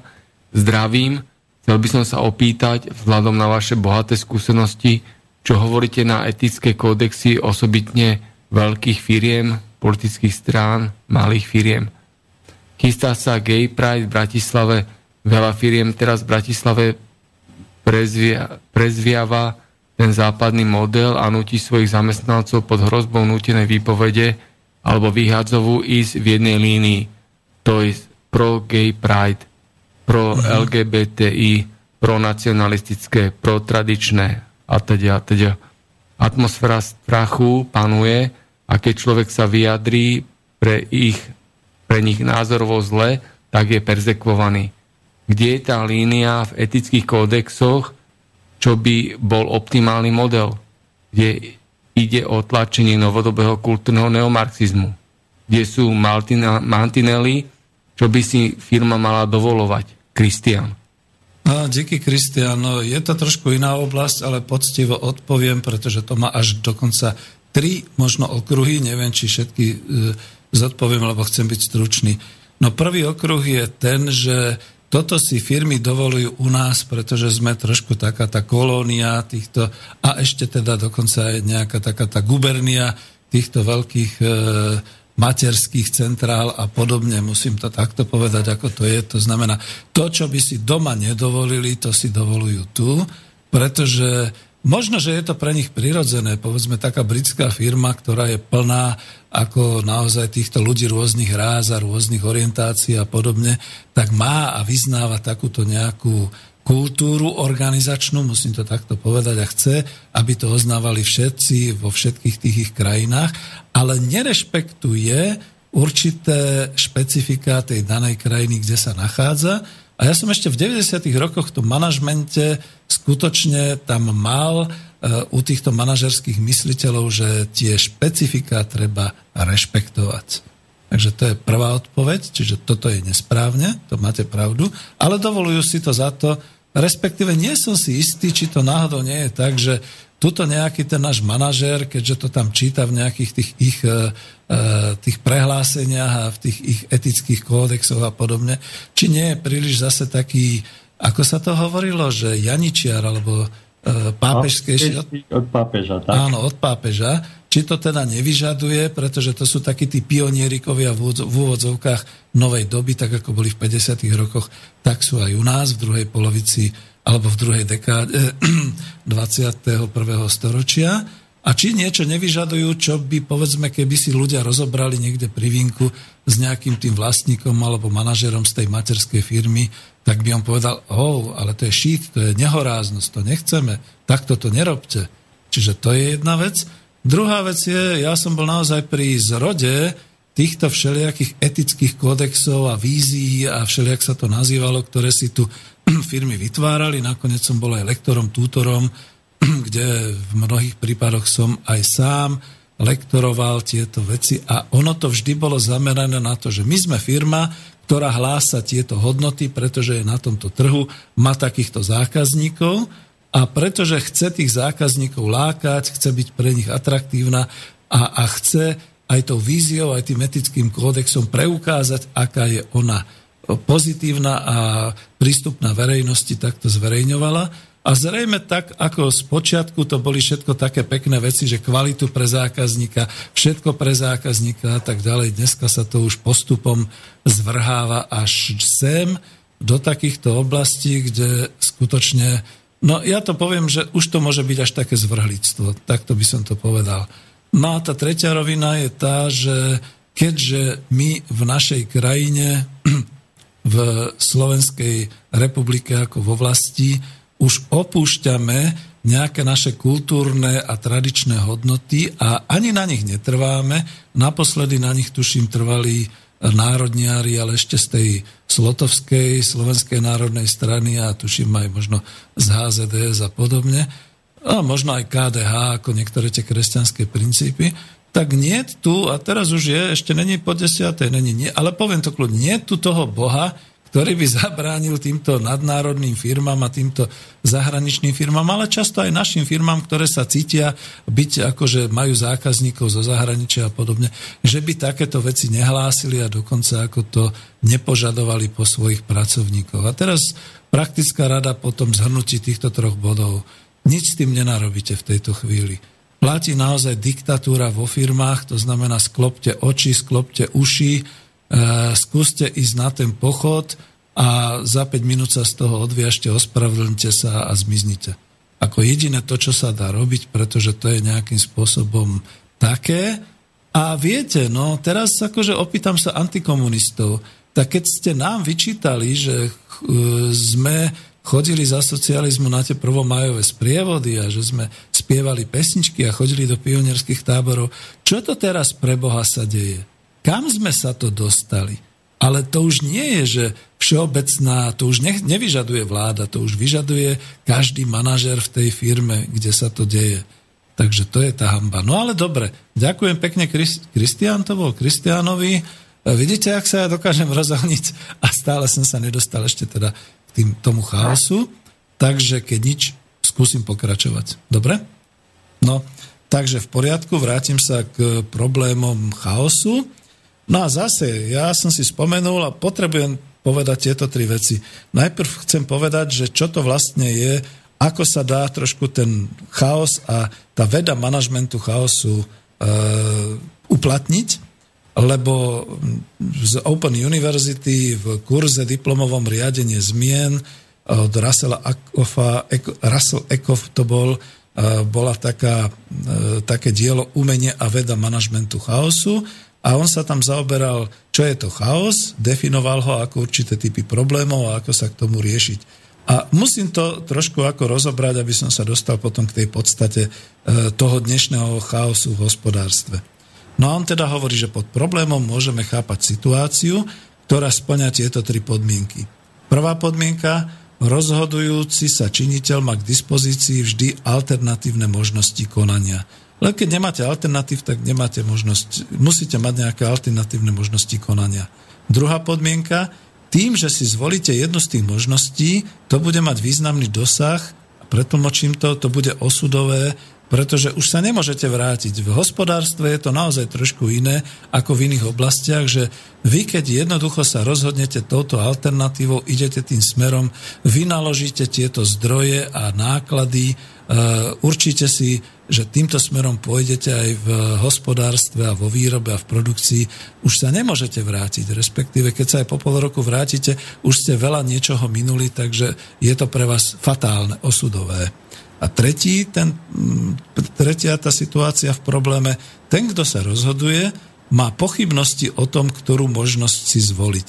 A to je to podstatné. A dneska máme kopec frajerov, ktorí proste lusknutím prstu rozhodujú vo firmách a podobne, ale e, my sme sa od Angličanov učili niečo úplne iné. Človek má pochybovať, človek nemá byť až taký sebavedomý a hrdý, mal by počúvať ostatných a mal by sa rozoberať. Samozrejme, že od toho potom je zase nejaký taký ten rozdiel, e, či je to autokratické alebo komunikatívne až, až e, kooperatívne riadenie a tak ďalej. Ale nehambiť sa za to, rozhodovať, spolurozhodovať, mať pochybnosti, overovať si tieto veci. Takže to sú tie tri body, že teda pod problémom chápeme situáciu takto definovanú. A teraz tento Russell Ekoff hovorí, že s problémami sa dajú robiť tri veci pustiť sa do riešenia problému, alebo vyriešiť ten problém raz a navždy, alebo ten problém odstrániť. Počuli ste správne. Pustiť sa do riešenia problému, vyriešiť ho raz a navždy, alebo odstrániť problém. Nie je toto isté. No, ja som si cez prestávku mohol siahnuť do svojej kabelky a vyťahnuť e, z tej Open University nejaké materiály, pretože teraz to tu skúšam len tak improvizačne definovať, ale aby to bolo polopatisticky zrozumiteľné, skúsim dať taký ten príklad, ale nie od Ekofa, ale taký, čo som dávala ja na tých e, e, školeniach. Predstavte si vodu na dláške. Problém? No poprvé, môžete zobrať handru a vedro a tú vodu vytrieť. prípadne zavrieť kútik vodovodu. Volá sa to tzv. klinické riešenie, ja vám to potom vysvetlím. To je prvý model. Druhý, môžete zvolať rodinu a zistiť, kto to rozlial a odkiaľ sa tá voda vzala. To je tzv. výskumné optimalizačné riešenie, no a potom rozdať úlohy samozrejme k zlikvidovaniu problému. A tretie, odstavte vodu v byte a vysúšte podlahu. To je ten tretí problém, to je to projektovanie, to je to odstránenie problému. Prepač, prepač, no? tu ti vstupím. Poznám aj štvrté. Povedz. Vysťahujeme sa. No tak to je tiež to, to isté, čo je v tom treťom odstaviť vodu alebo vysťahovať sa. To je to odstránenie problému. Správne, díky. Je vidno, že vedieš reláciu bývaš, bývame. No. Hej, dobre. No a ja z toho, ako len poviem z tých mojich skúseností, že my sme stredoeurópska kultúra praktická, alebo aspoň sme boli v 90. rokoch, čiže mnohí, s ktorými som to trénoval, alebo prevažne všetci sa rozhodli jednoducho zobrať tú handru a vysušiť podlahu, však čo sa kašleme. Čiže problém jednoducho e, vyriešili týmto spôsobom klinicky a bolo po filozofovaní. No ale vidíte, ako by bolo ľahké riešiť tie problémy aj hospodárske, svetové, globálne a tak ďalej, lebo nám sa už tu často ako zdajú tie veci, že no však toto urobím a vyrieším to, čo blbnú, prečo okolo toho toľko filozofiu. filozofiu. No a je to presne kvôli tomu, že do toho vchádza ten e, e, motív ako toho, kto rozhoduje. No a teda riešiť problém znamená zvoliť takú možnosť, ktorá prinesie postačujúci výsledok, ktorý vyhovuje. Čiže dobrý výsledok, e, priechodný výsledok, skoro by som povedal. To je ten klinický prístup. Jednoducho zoberete tú handru a vytrete dlášku a dobre, ona možno potom ďalej bude kvapkať tá voda, alebo budete musieť potom hľadať tie príčiny, ale v tejto chvíli ste vyriešili ten problém, ktorý bol. Podlaha už znova nie je mokrá, lebo ste to takto riešili. To je priechodný dobrý výsledok, postačujúci. A my častokrát, ako aj v tej ekonomike, aj v tom hospodárstve, e, riešime takéto postačujúce problémy. E, samozrejme, tým pádom sa odkladajú nejaké tie zásadné riešenia, lebo to teraz prejde, lebo to teraz je priechodné. Preboha dúfam, že nás nepočúvajú politici, lebo oni povedia, veď áno, takto to my robíme. To je tá jedna z vecí.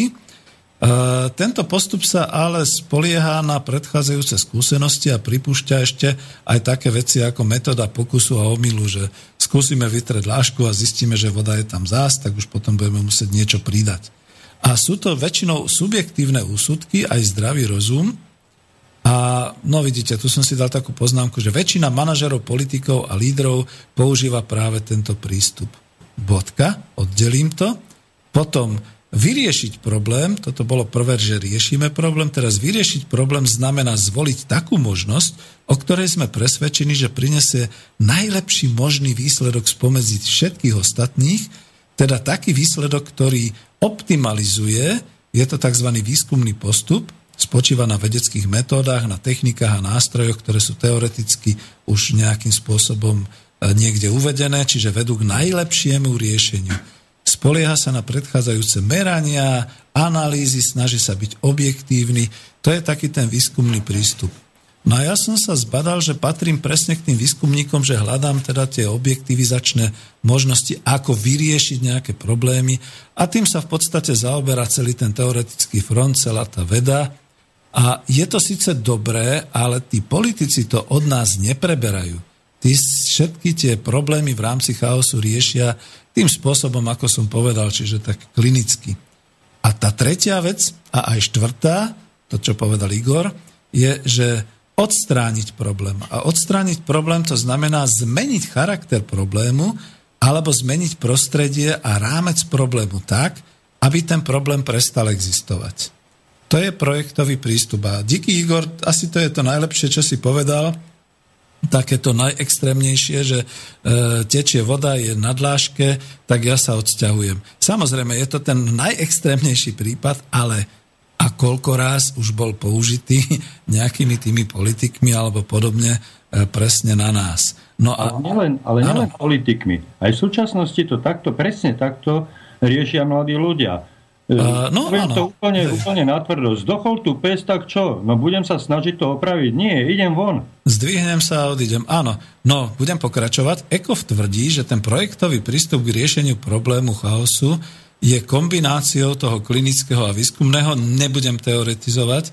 Má to dokonca 5 fáz, ja to len pomenujem. Nájdite si to potom niekde, vygooglite. E, tie fázy sú formovanie, formulovanie, čo je to ten chaos, zachytiť základné systémové vlastnosti toho chaosu, e, vedieť, e, naprojektovať si dokonca budúcnosť toho chaosu, kam sa uberie a tu si budeme rozumieť, že ako je teraz chaos, čiže je dobrá otázka, a čo bude ďalej. To je tá prvá fáza. Druhá fáza, plánovanie výsledkov, čiže vyberieme si nejaký prioritný cieľ e, a základné body, o ktoré sa chceme opreť, pretože to už je riešenie ako toho chaosu, toho problému. To znamená, plánujeme si, vyberieme prioritný cieľ, napríklad prioritný cieľ v polnohospodárstve e, sebestačnosť vo výrobe potravín a tak ďalej. A potom už budujeme okolo toho nejaké základné body, o ktoré sa chceme oprieť, aby sa to uskutočnilo. Potom máme tretiu fázu, plánovanie zdrojov, mapovanie možných zdrojov, nezabúdajte, že sme v ekonomike, mapovanie možných zdrojov, ktoré máme možnosť použiť a tvorba alebo hľadanie zdrojov, ktoré pomôžu ísť po tých pevných bodoch k nejakému cieľenému usporiadaniu. Dúfam, že neunavujem príliš ako tou teóriou, ale v tejto tretej fáze ide o to, čo my všetci na Slovensku vnímame, keď hovoríme, potrebujeme zmenu, chceme byť samostatní, chceme odísť z Európskej únie, ale nemáme zdroje. No, tu prichádza tá fáza 3. Mapujme možné zdroje, aby sme vedeli, či dokážeme odísť. Mapujme a tvorme také zdroje, aby sme mohli potom po týchto pevných bodoch naozaj uskutočniť e, ten odchod z toho chaosu, e, lebo Európska únia je teraz taký chaos, to ma ako teraz môžu poťahovať, keď to poviem. A e, tá ďalšia fáza, tá štvrtá je navrhníme, naprojektujme uskutočnenie zmien a usporiadania, smerovania von z toho chaosu. Ako chceme tie zmeny uskutočňovať, v akých fázach, postupoch, aby sme sa z toho chaosu dostali. A piatá fáza vlastne je už to samotné riadenie a realizovanie toho, čo sme sa dohodli. Ja viem, že to teraz bolo také teoretické, ale keď to položíte do toho polnohospodárstva, máte to jasné. Máme tu chaos, pôda patrí tam, tým, teraz sa ešte otvára a tak ďalej.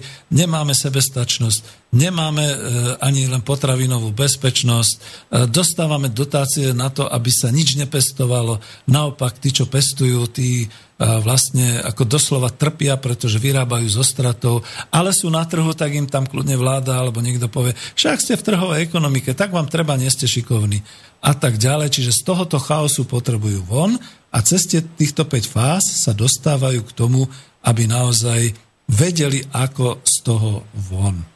No a chaos je vtedy, ak je riešenie neznáme a neohraničené. Lenže my sme už teraz tie riešenia našli a ohraničili, čiže toto je už teraz ten problém.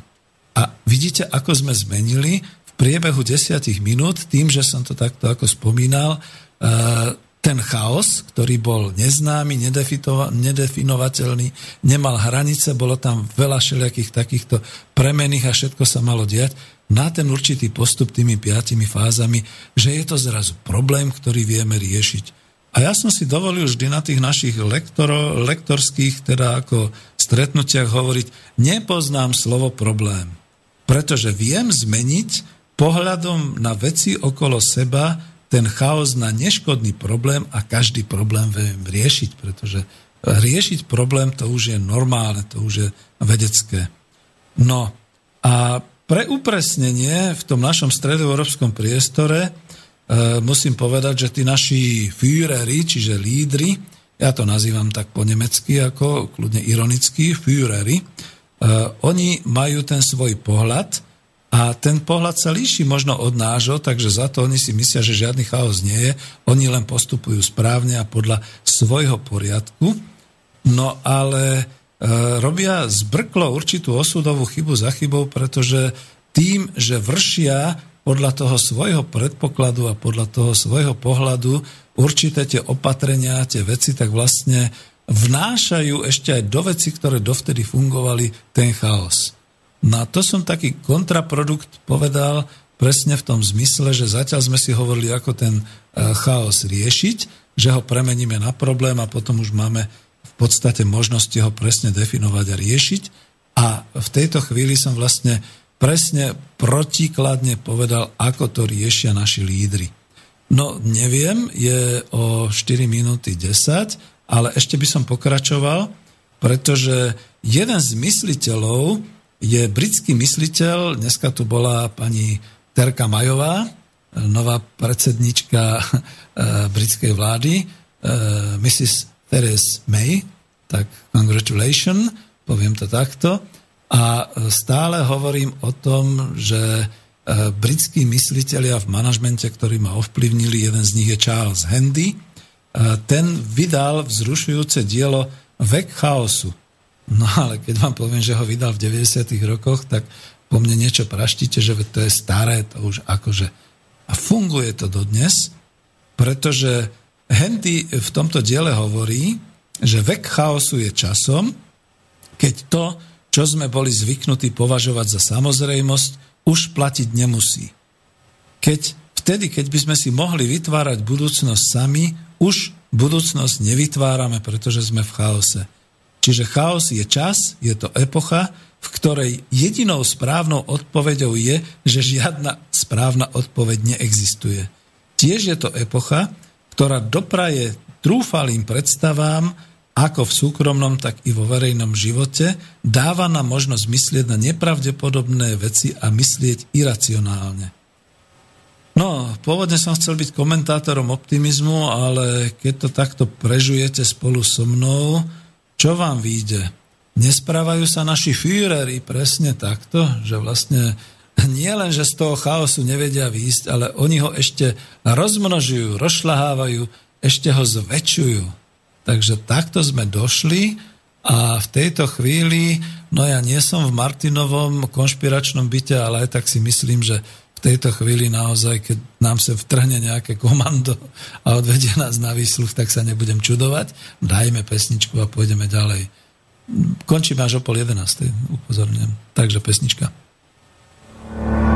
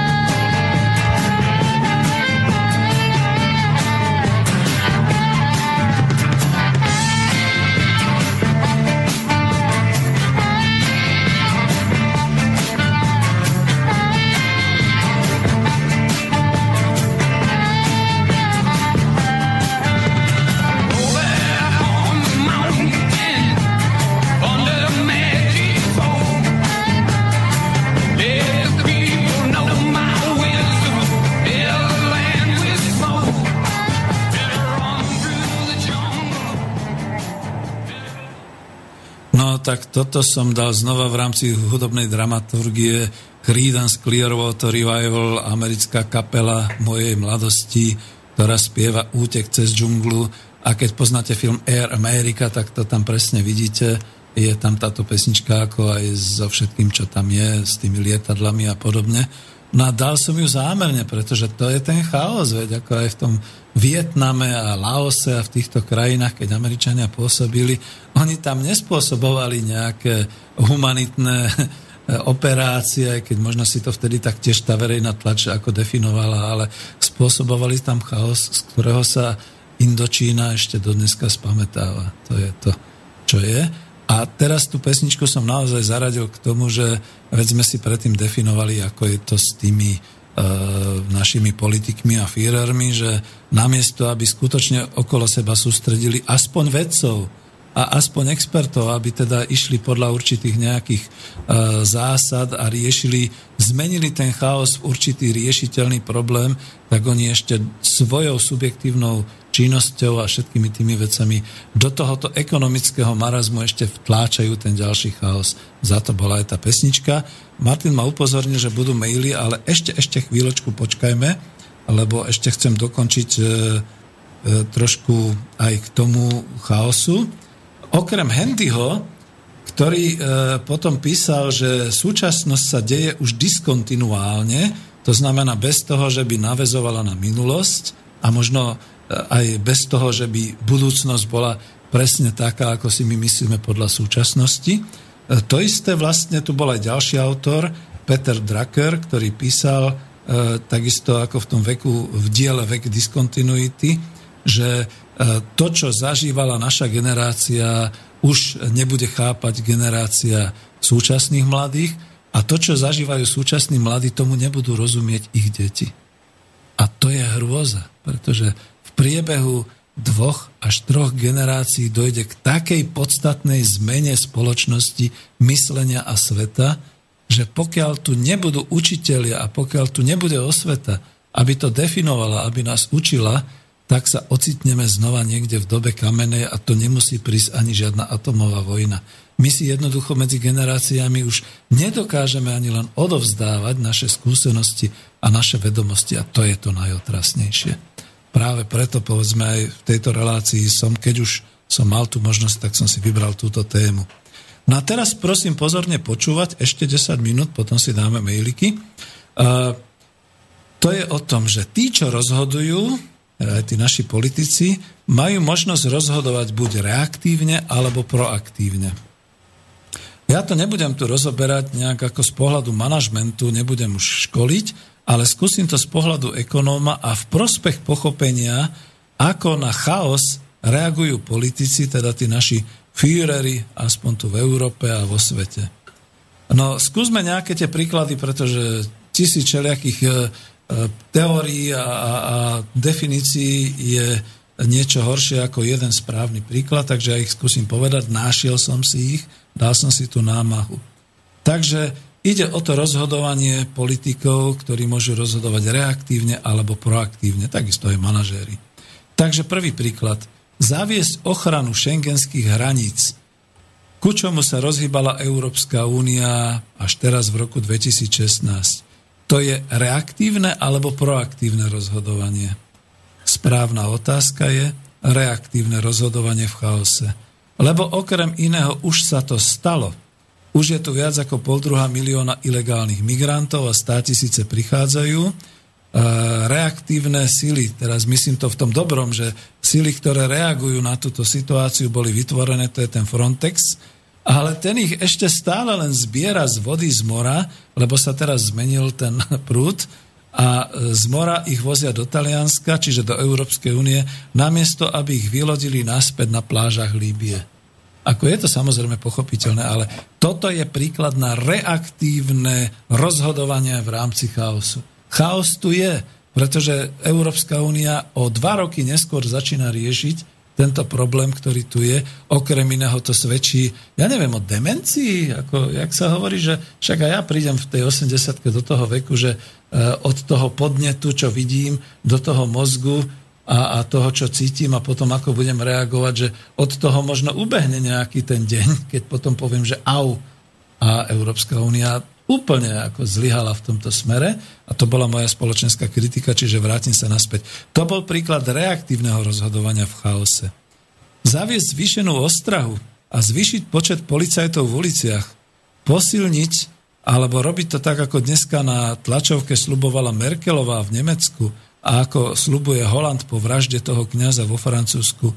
To už určite jasne bez zdržovania povieme, že to je reaktívne rozhodovanie, rozhodovanie v chaose, pretože už sa niečo stalo a neodstane a v tomto chaose toto reaktívne rozhodnutie spôsobí ešte ďalšie ťažkosti. neviem si predstaviť, ako teraz, keď naozaj, to nemusia byť migranti, naozaj to musia byť nejaké osoby, ktorí si už trúfli v tejto situácii výjsť a niečo robiť, takže už sa to zostri, už to bude ozbrojený boj na uliciach. Rozumiete, ako teraz blbo reaktívne reaguje Európska únia, namiesto aby boli reagovali proaktívne? No a teraz si skúsme povedať aj niečo iné, aby to bol aj nejaký proti bombardovanie ISIL v Sýrii silami kozmicko-leteckej armády Ruskej federácie. No a teraz ma všetci ako považujete za ruského trola. A bolo to proaktívne rozhodnutie. A to nie len preto, že tak oslabili ISIL a zastavili aspoň na nejaké tie mesiace tú utečeneckú vlnu zo Sýrie, čiastočne samozrejme. Ako vy ste nevideli v televízii, ale tí ľudia sa tam vracali do tých miest, bola odminovaná Palmyra, to historické mesto a podobne. Ale dokonca aj zastavenie bombardovania po šiestich mesiacoch ruskými silami bolo proaktívne, hlavne kvôli tomu, že ono to ruské vedenie možno vedelo, možno len tušilo, že tá protiasadovská opozícia sa zmobilizuje, požiada Američanov o vojenský zásah, o vojenskú podporu a že sa znova rozhorí občianská vojna v Sýrii. Dokonca, že Turecko si nedá ujsť príležitosť vyhubiť Kurdov, za tureckými hranicami beztrestne a že keby tam teda Ruská federácia pokračovala v tom masívnom bombardovaní, tak by zahučala do horúceho konfliktu s Tureckom. A nakoniec veď vieme, že tam bola aj tá provokácia a e, bolo by to veľmi zlé. Čiže keby sa rozhodovali, tak bolo by to reaktívne rozhodovanie, ale e, zatiaľ to môžeme považovať za proaktívne rozhodnutie, aj to, že sa stiahli. Aj keď viem, že teraz zase už tam sú a deje sa niečo. Ťažko povedať, nechcem ich chváliť za každú cenu. Proste dneska sú v tom druhom meste, Alepo. Tam síce vytvárajú humanitné koridory, ale ako človek nevie, čo z toho bude. Dúfajme, že e, nejak aspoň sa zastaví tá vojenská aktivita, činnosť. No a hlavne, čo bolo ale ekonomicky proaktívne, lebo to chcem z tohto hľadiska hodnotiť, dlho, dlho predtým, ešte niekde pred rokom 2013 a 2014, Činitelia v Ruskej federácii rozhodli o financovaní leteckých síl, o financovaní leteckej výzbroje a modernizácii armády.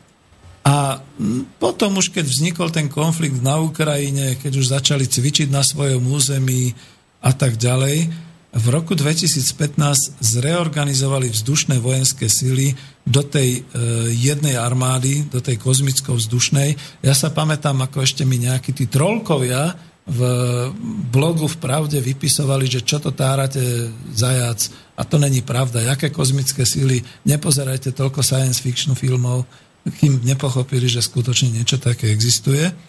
A tým strčili vlastne e, Rusi Američanov vojensky do Vrecka. A čo je na tom proaktívne?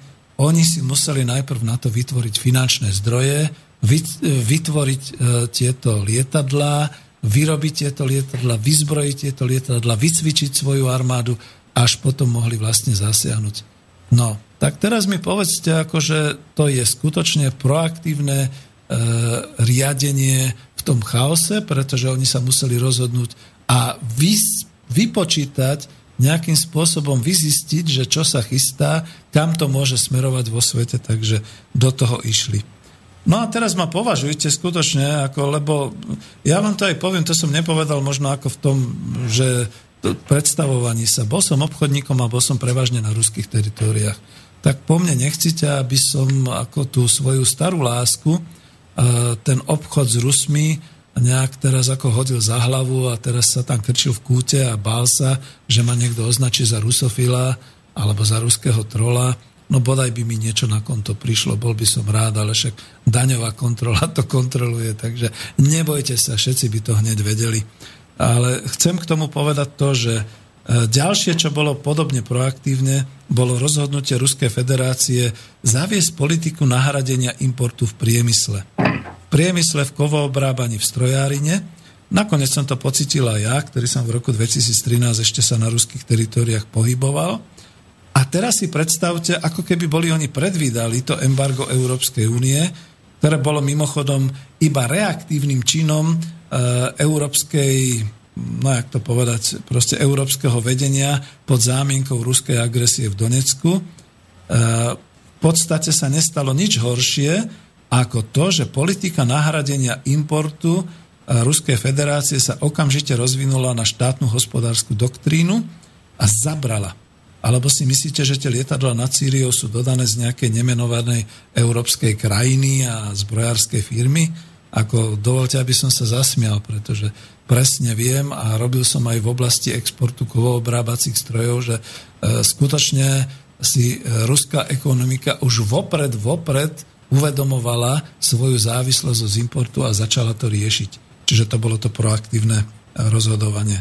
No, aby som dlho nehovoril, mám tu ešte nejaké 2-3 príklady, potom už prejdem. E, podobné proaktívne rozhodnutie bolo aj to embargo potravín z Európskej únie, pretože už bola pripravená dávno projektovo politika rozvoja vlastného potravinárskeho agrokomplexu a vláda, ruská vláda mala a dostala tým, e, tým e, embargom iba oprávnenie pred voličmi túto politiku napriek okamžitým nevýhodám a zmetkom na vnútornom trhu rozvinúť. To bolo veľmi dobre. A teraz skúste definovať, končím, aby ste ma naozaj ako neobviňovali, ale mne je to blízke, pretože hospodársky rozumiem ruským teritóriám, tak prečo by som to tu nepovedal. Chcel by som hospodársky byť aktívny a rozumieť aj Slovensku a európskym teritóriám, ale povedzte mi prosím vás, aké proaktívne rozhodnutia a kroky rozvíja slovenská vláda vzýšla z volieb 2016. Možno buduje imič Slovenska ako hlavného mesta Európy. V úvozovkách som to dal počas predsedníctva Európskej únie. No prečo? Ako proaktívne by to bolo iba vtedy, keby už za, na základe histórie vedeli, že Osmanská ríša zautočí a my vieme, že Bratislava bola už raz hlavným mestom, korunovačným mestom dokonca Uhorského kráľovstva a Habsburgovcov. Takže ako toto sa chystá, to by som potom ocenil, že je proaktívne. No ale keď sa nič takého nechystá, nevieme o tom, tak čo vlastne e, nová slovenská vláda urobila proaktívneho, že by sme to mohli takto ekonomicky hodiť nová automobilka na úrodnej ornici v Nitre, tu dostávam ako nápovedu. Nie je to len reaktívne rozhodnutie, e, ale je to aj o tom, že niekto len hľada zúfalo možnosť zamestnať ďalšie stovky tých operátorov cez agentúry dočasného zamestnania. Že by tlačili a lobovali na vládu? Takže to je reaktívne rozhodnutie. A neviem, už, už dokončím, lebo bol som aj na, tom, na tej celoslovenskej konferencii Aké je to rozhodnutie, teraz to dám na vás, umožniť zákonom predaj pôdy zahraničným osobám z Európskej únie? Ako je to to, že vláda sa už bojí, že naozaj to naše hospodárstvo, polnohospodárstvo a potravinárstvo zdochýna na úbytku, tak nech z toho ešte vláda má aspoň nejaké príjmy do nejakej dlhovej služby, že to predáme? A je, je, dobre, už, už končím. Skúsim skončiť tým, že viete, prosím vás, milí poslucháči, nájsť jedno proaktívne rozhodnutie vlády Slovenskej republiky a viete identifikovať aspoň jedno proaktívne rozhodnutie komisárov a tých fírerov z Bruselu? Tuto to končím, pretože dostal som sa už až na kritiku a ja som chcel s tým presne a zrekapitulujem to, každý chaos sa dá tým, že sa analizuje, definovať ako problém. Problémy už vieme riešiť tým klinickým, výskumným alebo projektovým spôsobom. Čiže nepoznám slovo problém a pokiaľ budem reagovať proaktívne a nie až reaktívne, až keď sa niečo stane, a to proaktívne reagovanie niekedy znamená dlhodobo vopred si pripraviť na rôzne eventuality a alternatívy, možnosti orientovať sa aj hospodársky, tak potom to vyjde končím príkladom e, Zaďku a e, Karvaša, ktorí v 44. veľmi proaktívne predpokladali, že e, Tretia ríša tu nebude na veky, že Slovensko aj ako vazalský, ale samostatný štát sa bude musieť rozhodnúť, kam pokráča a oni dokonca dokázali proaktívne zorganizovať e, tie hospodárske zásoby a vlastne pripraviť finančne to povstanie tak, aby vôbec ako bolo bezproblémovo z tohto hľadiska. Že trošku proaktívne zlyhala armáda, no to je už druhá záležitosť, sú to niekedy naozaj také veci, ale tu, toto je môj vzor, E, naozaj profesor, alebo teda pán inžinier Zaďko a pán inžinier Karvaš, ktorí proaktívne v tom období, keď to nikto nemohol vedieť a všetci reagovali reaktívne, toto všetko dokázal. Bodka, pretože Martin mi už ukazuje, že už je neviem koľko mailov. Telefon bol tiež? Zrušil som ho? Nemali, nie, telefonát sme nemali, máme maily a tak ich prečítam, lebo už sa blíži čas. Igor, prepáč, ale ešte tie maily a potom dám to Samozrejme, maily majú prednosť. No, Takže prečítam prvý mail. Dobrý večer, práve dnes som čítal, že za prvý kvartál tohto roku odišlo zo Slovenska 160 tisíc ľudí. Koľko z nich sa vráti? Čo myslíte? Podľa no. mňa postupne si zvyknú vonku a zostanú tam. Hovorí sa, že máme málo detí a nebude mať kto robiť na starých ľudí. Pravda je však taká, že máme 400 tisíc nezamestnaných, ktorí by možno aj radi robili. A k tomu ešte tá pracovná zahraničná turistika. Nejde mi to dokopy. Jano.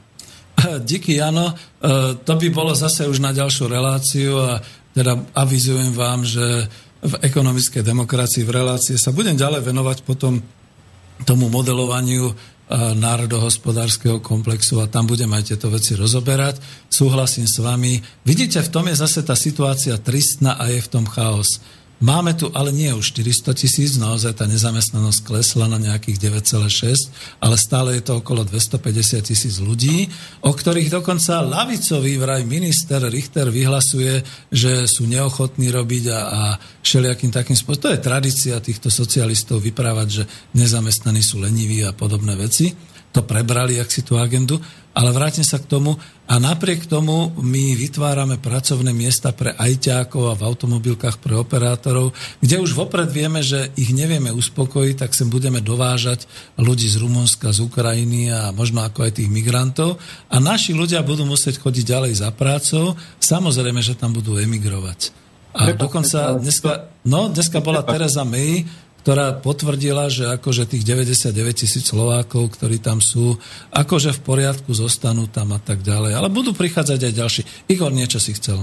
Ja som ťa chcel, ja som ťa chcel len doplniť, že áno, v tom, je, v tom má Richter pravdu, že e, ľudia tu nie sú ochotní pracovať za tak mizernú mzdu. No, už ti zoberiem aj slovo, rozumiem ti a len to podporím a E, vyslovene ako odfedrujem tým smerom v tom dobrom, že o tomto som chcel ešte hovoriť, ale vidíte asi predsa len zase niekde v inej relácii, že hlavný problém Slovenska ako tá nezamestnanosť e, zostáva naozaj takouto obeťou tohoto chaosu. Lebo nie je nič nenormálnejšieho, ako sa vyhovárať, že ľudia nechcú pracovať. Veď tie mzdy, Veď keby náhodou nejaká vláda odsúhlasila toto povinné, že dobre, držme sa Európskej únie, držme sa priemeru Európskej únie, tak dajme minimálnu mzdu na 900 eur. No tak akože to už by bola iné, iná reč a iné kafe a to by už teda tí ľudia pracovali, pretože tu nejde len o to, že oni e, nechcú pracovať za nejakých tých mizerných 400 eur a podobné veci. Nie je pravda, oni chcú pracovať. Mnohé firmy ich neberú pretože to by boli dodatočné náklady potom ešte na doškolenia a všelijaké veci.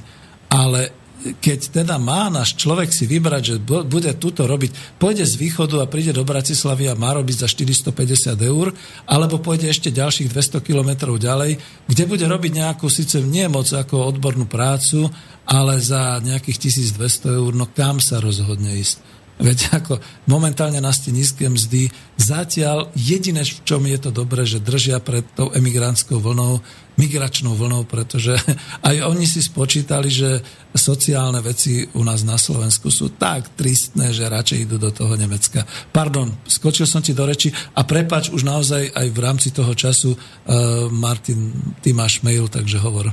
Mhm. Otázka. Dobrý večer. Pri vašich úvahách o lavicovosti, pravicovosti, neomarxizme a tak ďalej. Dnešnú dobu vnímam z ekonomického hľadiska ako tvrdo pravicovú a nemá to nič spoločné s lavicou. Ľavica v Európe je tak slabá, že sa neodváži zmeniť práve tú ekonomiku smerom doľava. A tak sa zameriava len na hlúposti, ktoré im nezatrhne globálny kapitál a korporácie. Takže rieši len ľudské práva, ale len na oko podporou nezmyslov ako LGBT, LGBT a podobne. Nedá sa teda povedať, že v Európe je sociálno-demokratické zriadenie, pretože skoro všetko sociálne sa ruší alebo obmedzuje. Dôchodky, sociálne a zdravotné poistenie.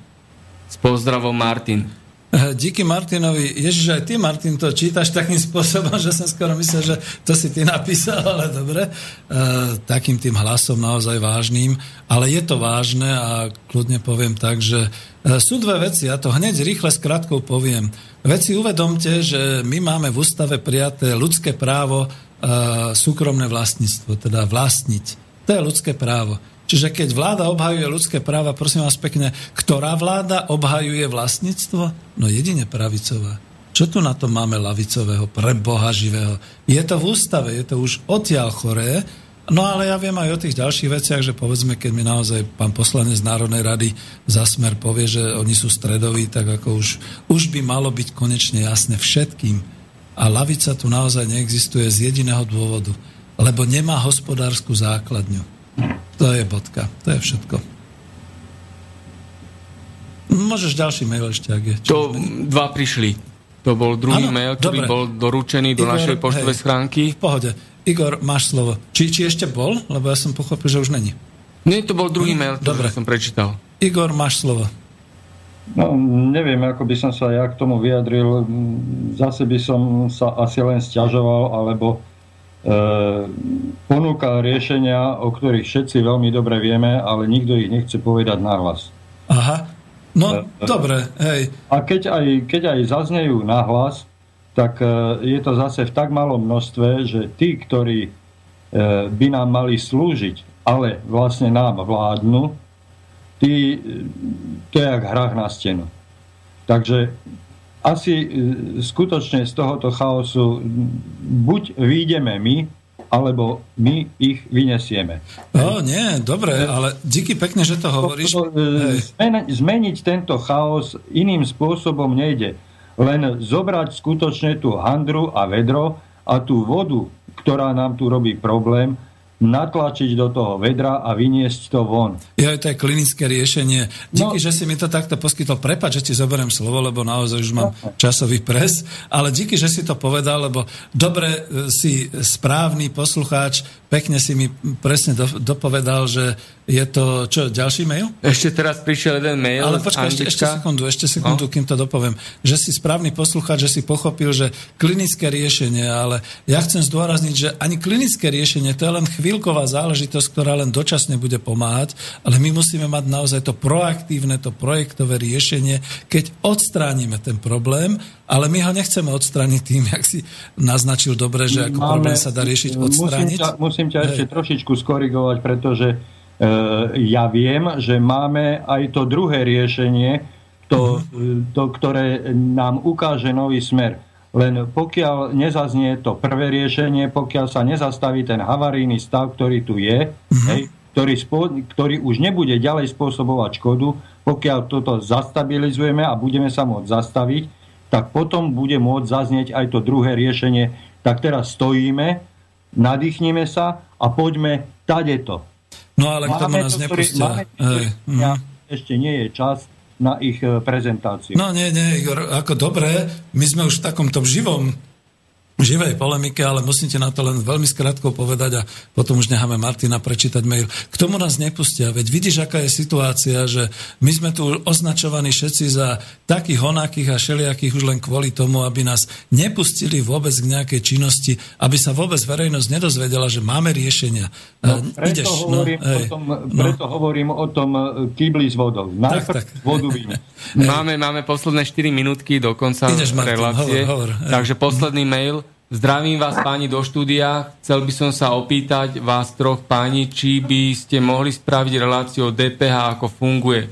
Plus hysteria, plus vízia do budúcnosti, ako by mala, respektíve nemusela vôbec byť. V jednej relácii som počul od Petra Puškara, že by bol ochotný takú reláciu spraviť a tak tiež povedať, že aj Roman Ruhík vie o tej problematike dosť. Bol by som rád, keby ste sa k tomu vyjadrili všetci, Ďakujem za pozornosť a pozdravujem vás. Napriek tomu si beriem prvý slovo ja. Za prvé, však už minule Marian Vitkovič hovoril o tej DPH, čiže to by bol ďalší, ktorý by o tom mohol hovoriť. A za druhé, ako autoritou tohoto programu si trúfam povedať, že DPH je len klinické čiastkočné riešenie. Nechcem to rozoberať v týchto mojich reláciách, ak si to teda zobere niekto ďalší z vás na starosti kľudne, ale DPH považujem len jedno čiastkové klinické riešenie, ktoré zatiaľ nerieši náš chaos. Bodka. Hovor kľudne, Igor, ty. Ne, ja som chcel len povedať, že skutočne treba najprv urobiť e, tú stabilizáciu, a vytvoriť si priestor na prezentáciu e, tých nových myšlienok. Ja nehovorím, že to musí byť jedna konkrétna, e, pretože e, ciest je viacero, ale cieľ musí byť spoločný a jediný. Hej. Dobre, díky. Uh, Martin bol si aj ty oslovený, tak povedz, si aj okrem toho redaktor svojej relácie, takže... Tak gestorom tejto problematiky si ty, Á, neblázni, tu je ešte takže, veľa ďalších ekonomov. Ale dobre, ďakujem. Ty máš ekonomické hej. rozhovory, ekonomickú demokraciu, takže myslím, že to je problematika, ktorá patrí do týchto relácií. Nájdem si to meno, čo ste spomínali, dám to s Vitkovičom, dáme to dohromady, ale vravím, že ako v tejto relácii a v tomto, čo sme hovorili, je to len klinický problém, veľmi čiastkový, takže ho nechcem tu riešiť. Máme jednu minútu, mi ukazuje Martin. A teda už ideme do záveru a čo povedať. Za prvé to povedať, že ja som si tu pre vás ešte pripravil kope čeliakých perličiek a takých vecí, ale som rád, že odznela ucelená táto problematika chaosu a jeho riešenia, lebo vidíte, že vo svete to je, ale neviem, prečo sa tým proste už nezaoberajú vlády. My vieme prečo, ale nesmieme to už tu ani pomaly povedať, nielen kvôli tej minúte. A za druhé avizujem, že teda dobre v ekonomickej demokracii budem potom pokračovať e, aj v tom riešení, lebo zase niekto nespokojný napíše, že zase ste sa zaoberali všetkým možným, len ste nepovedali to konkrétne riešenie. My sa k nemu dopracujeme. Ale viete, najkonkrétnejšie riešenie by bolo asi to, ako hovorí Igor. Proste, keby sme už mohli a bolo nám umožnené nejakému tomu vládcovi radiť nechcem povedať, že vládnuť my to nie, takú ambíciu nemám, ale aspoň teda zobrať to hospodárstvo do vlastných rúk a potom to riešiť. Toľko všetko, čo sa týka, ja ďakujem poslucháčom a nechám slovo kolegom, až sa ešte chcú rozlúčiť. Ďakujem vám. Hm? Ja ďakujem za pozvanie do tejto relácie a rád príjmem aj pozvanie do ďalšej, pokiaľ sa bude týkať tejto témy a pokiaľ k nej budem mať čo povedať, e, pokúsim sa niečo zmysluplné a niečo, čo by nás mohlo posunúť či kúsok dopredu. Díky pekne. Bezútešného stavu. Ešte raz veľmi pekne ďakujem za pozornosť a za účinkovanie v tejto relácii. A ja ti ďakujem, dobre. Díky. Tak, všetko dobré, ja sa pripájam k tomu a do počutia. Táto relácia bola vyrobená vďaka vašim dobrovoľným príspevkom. Ďakujeme za vašu podporu.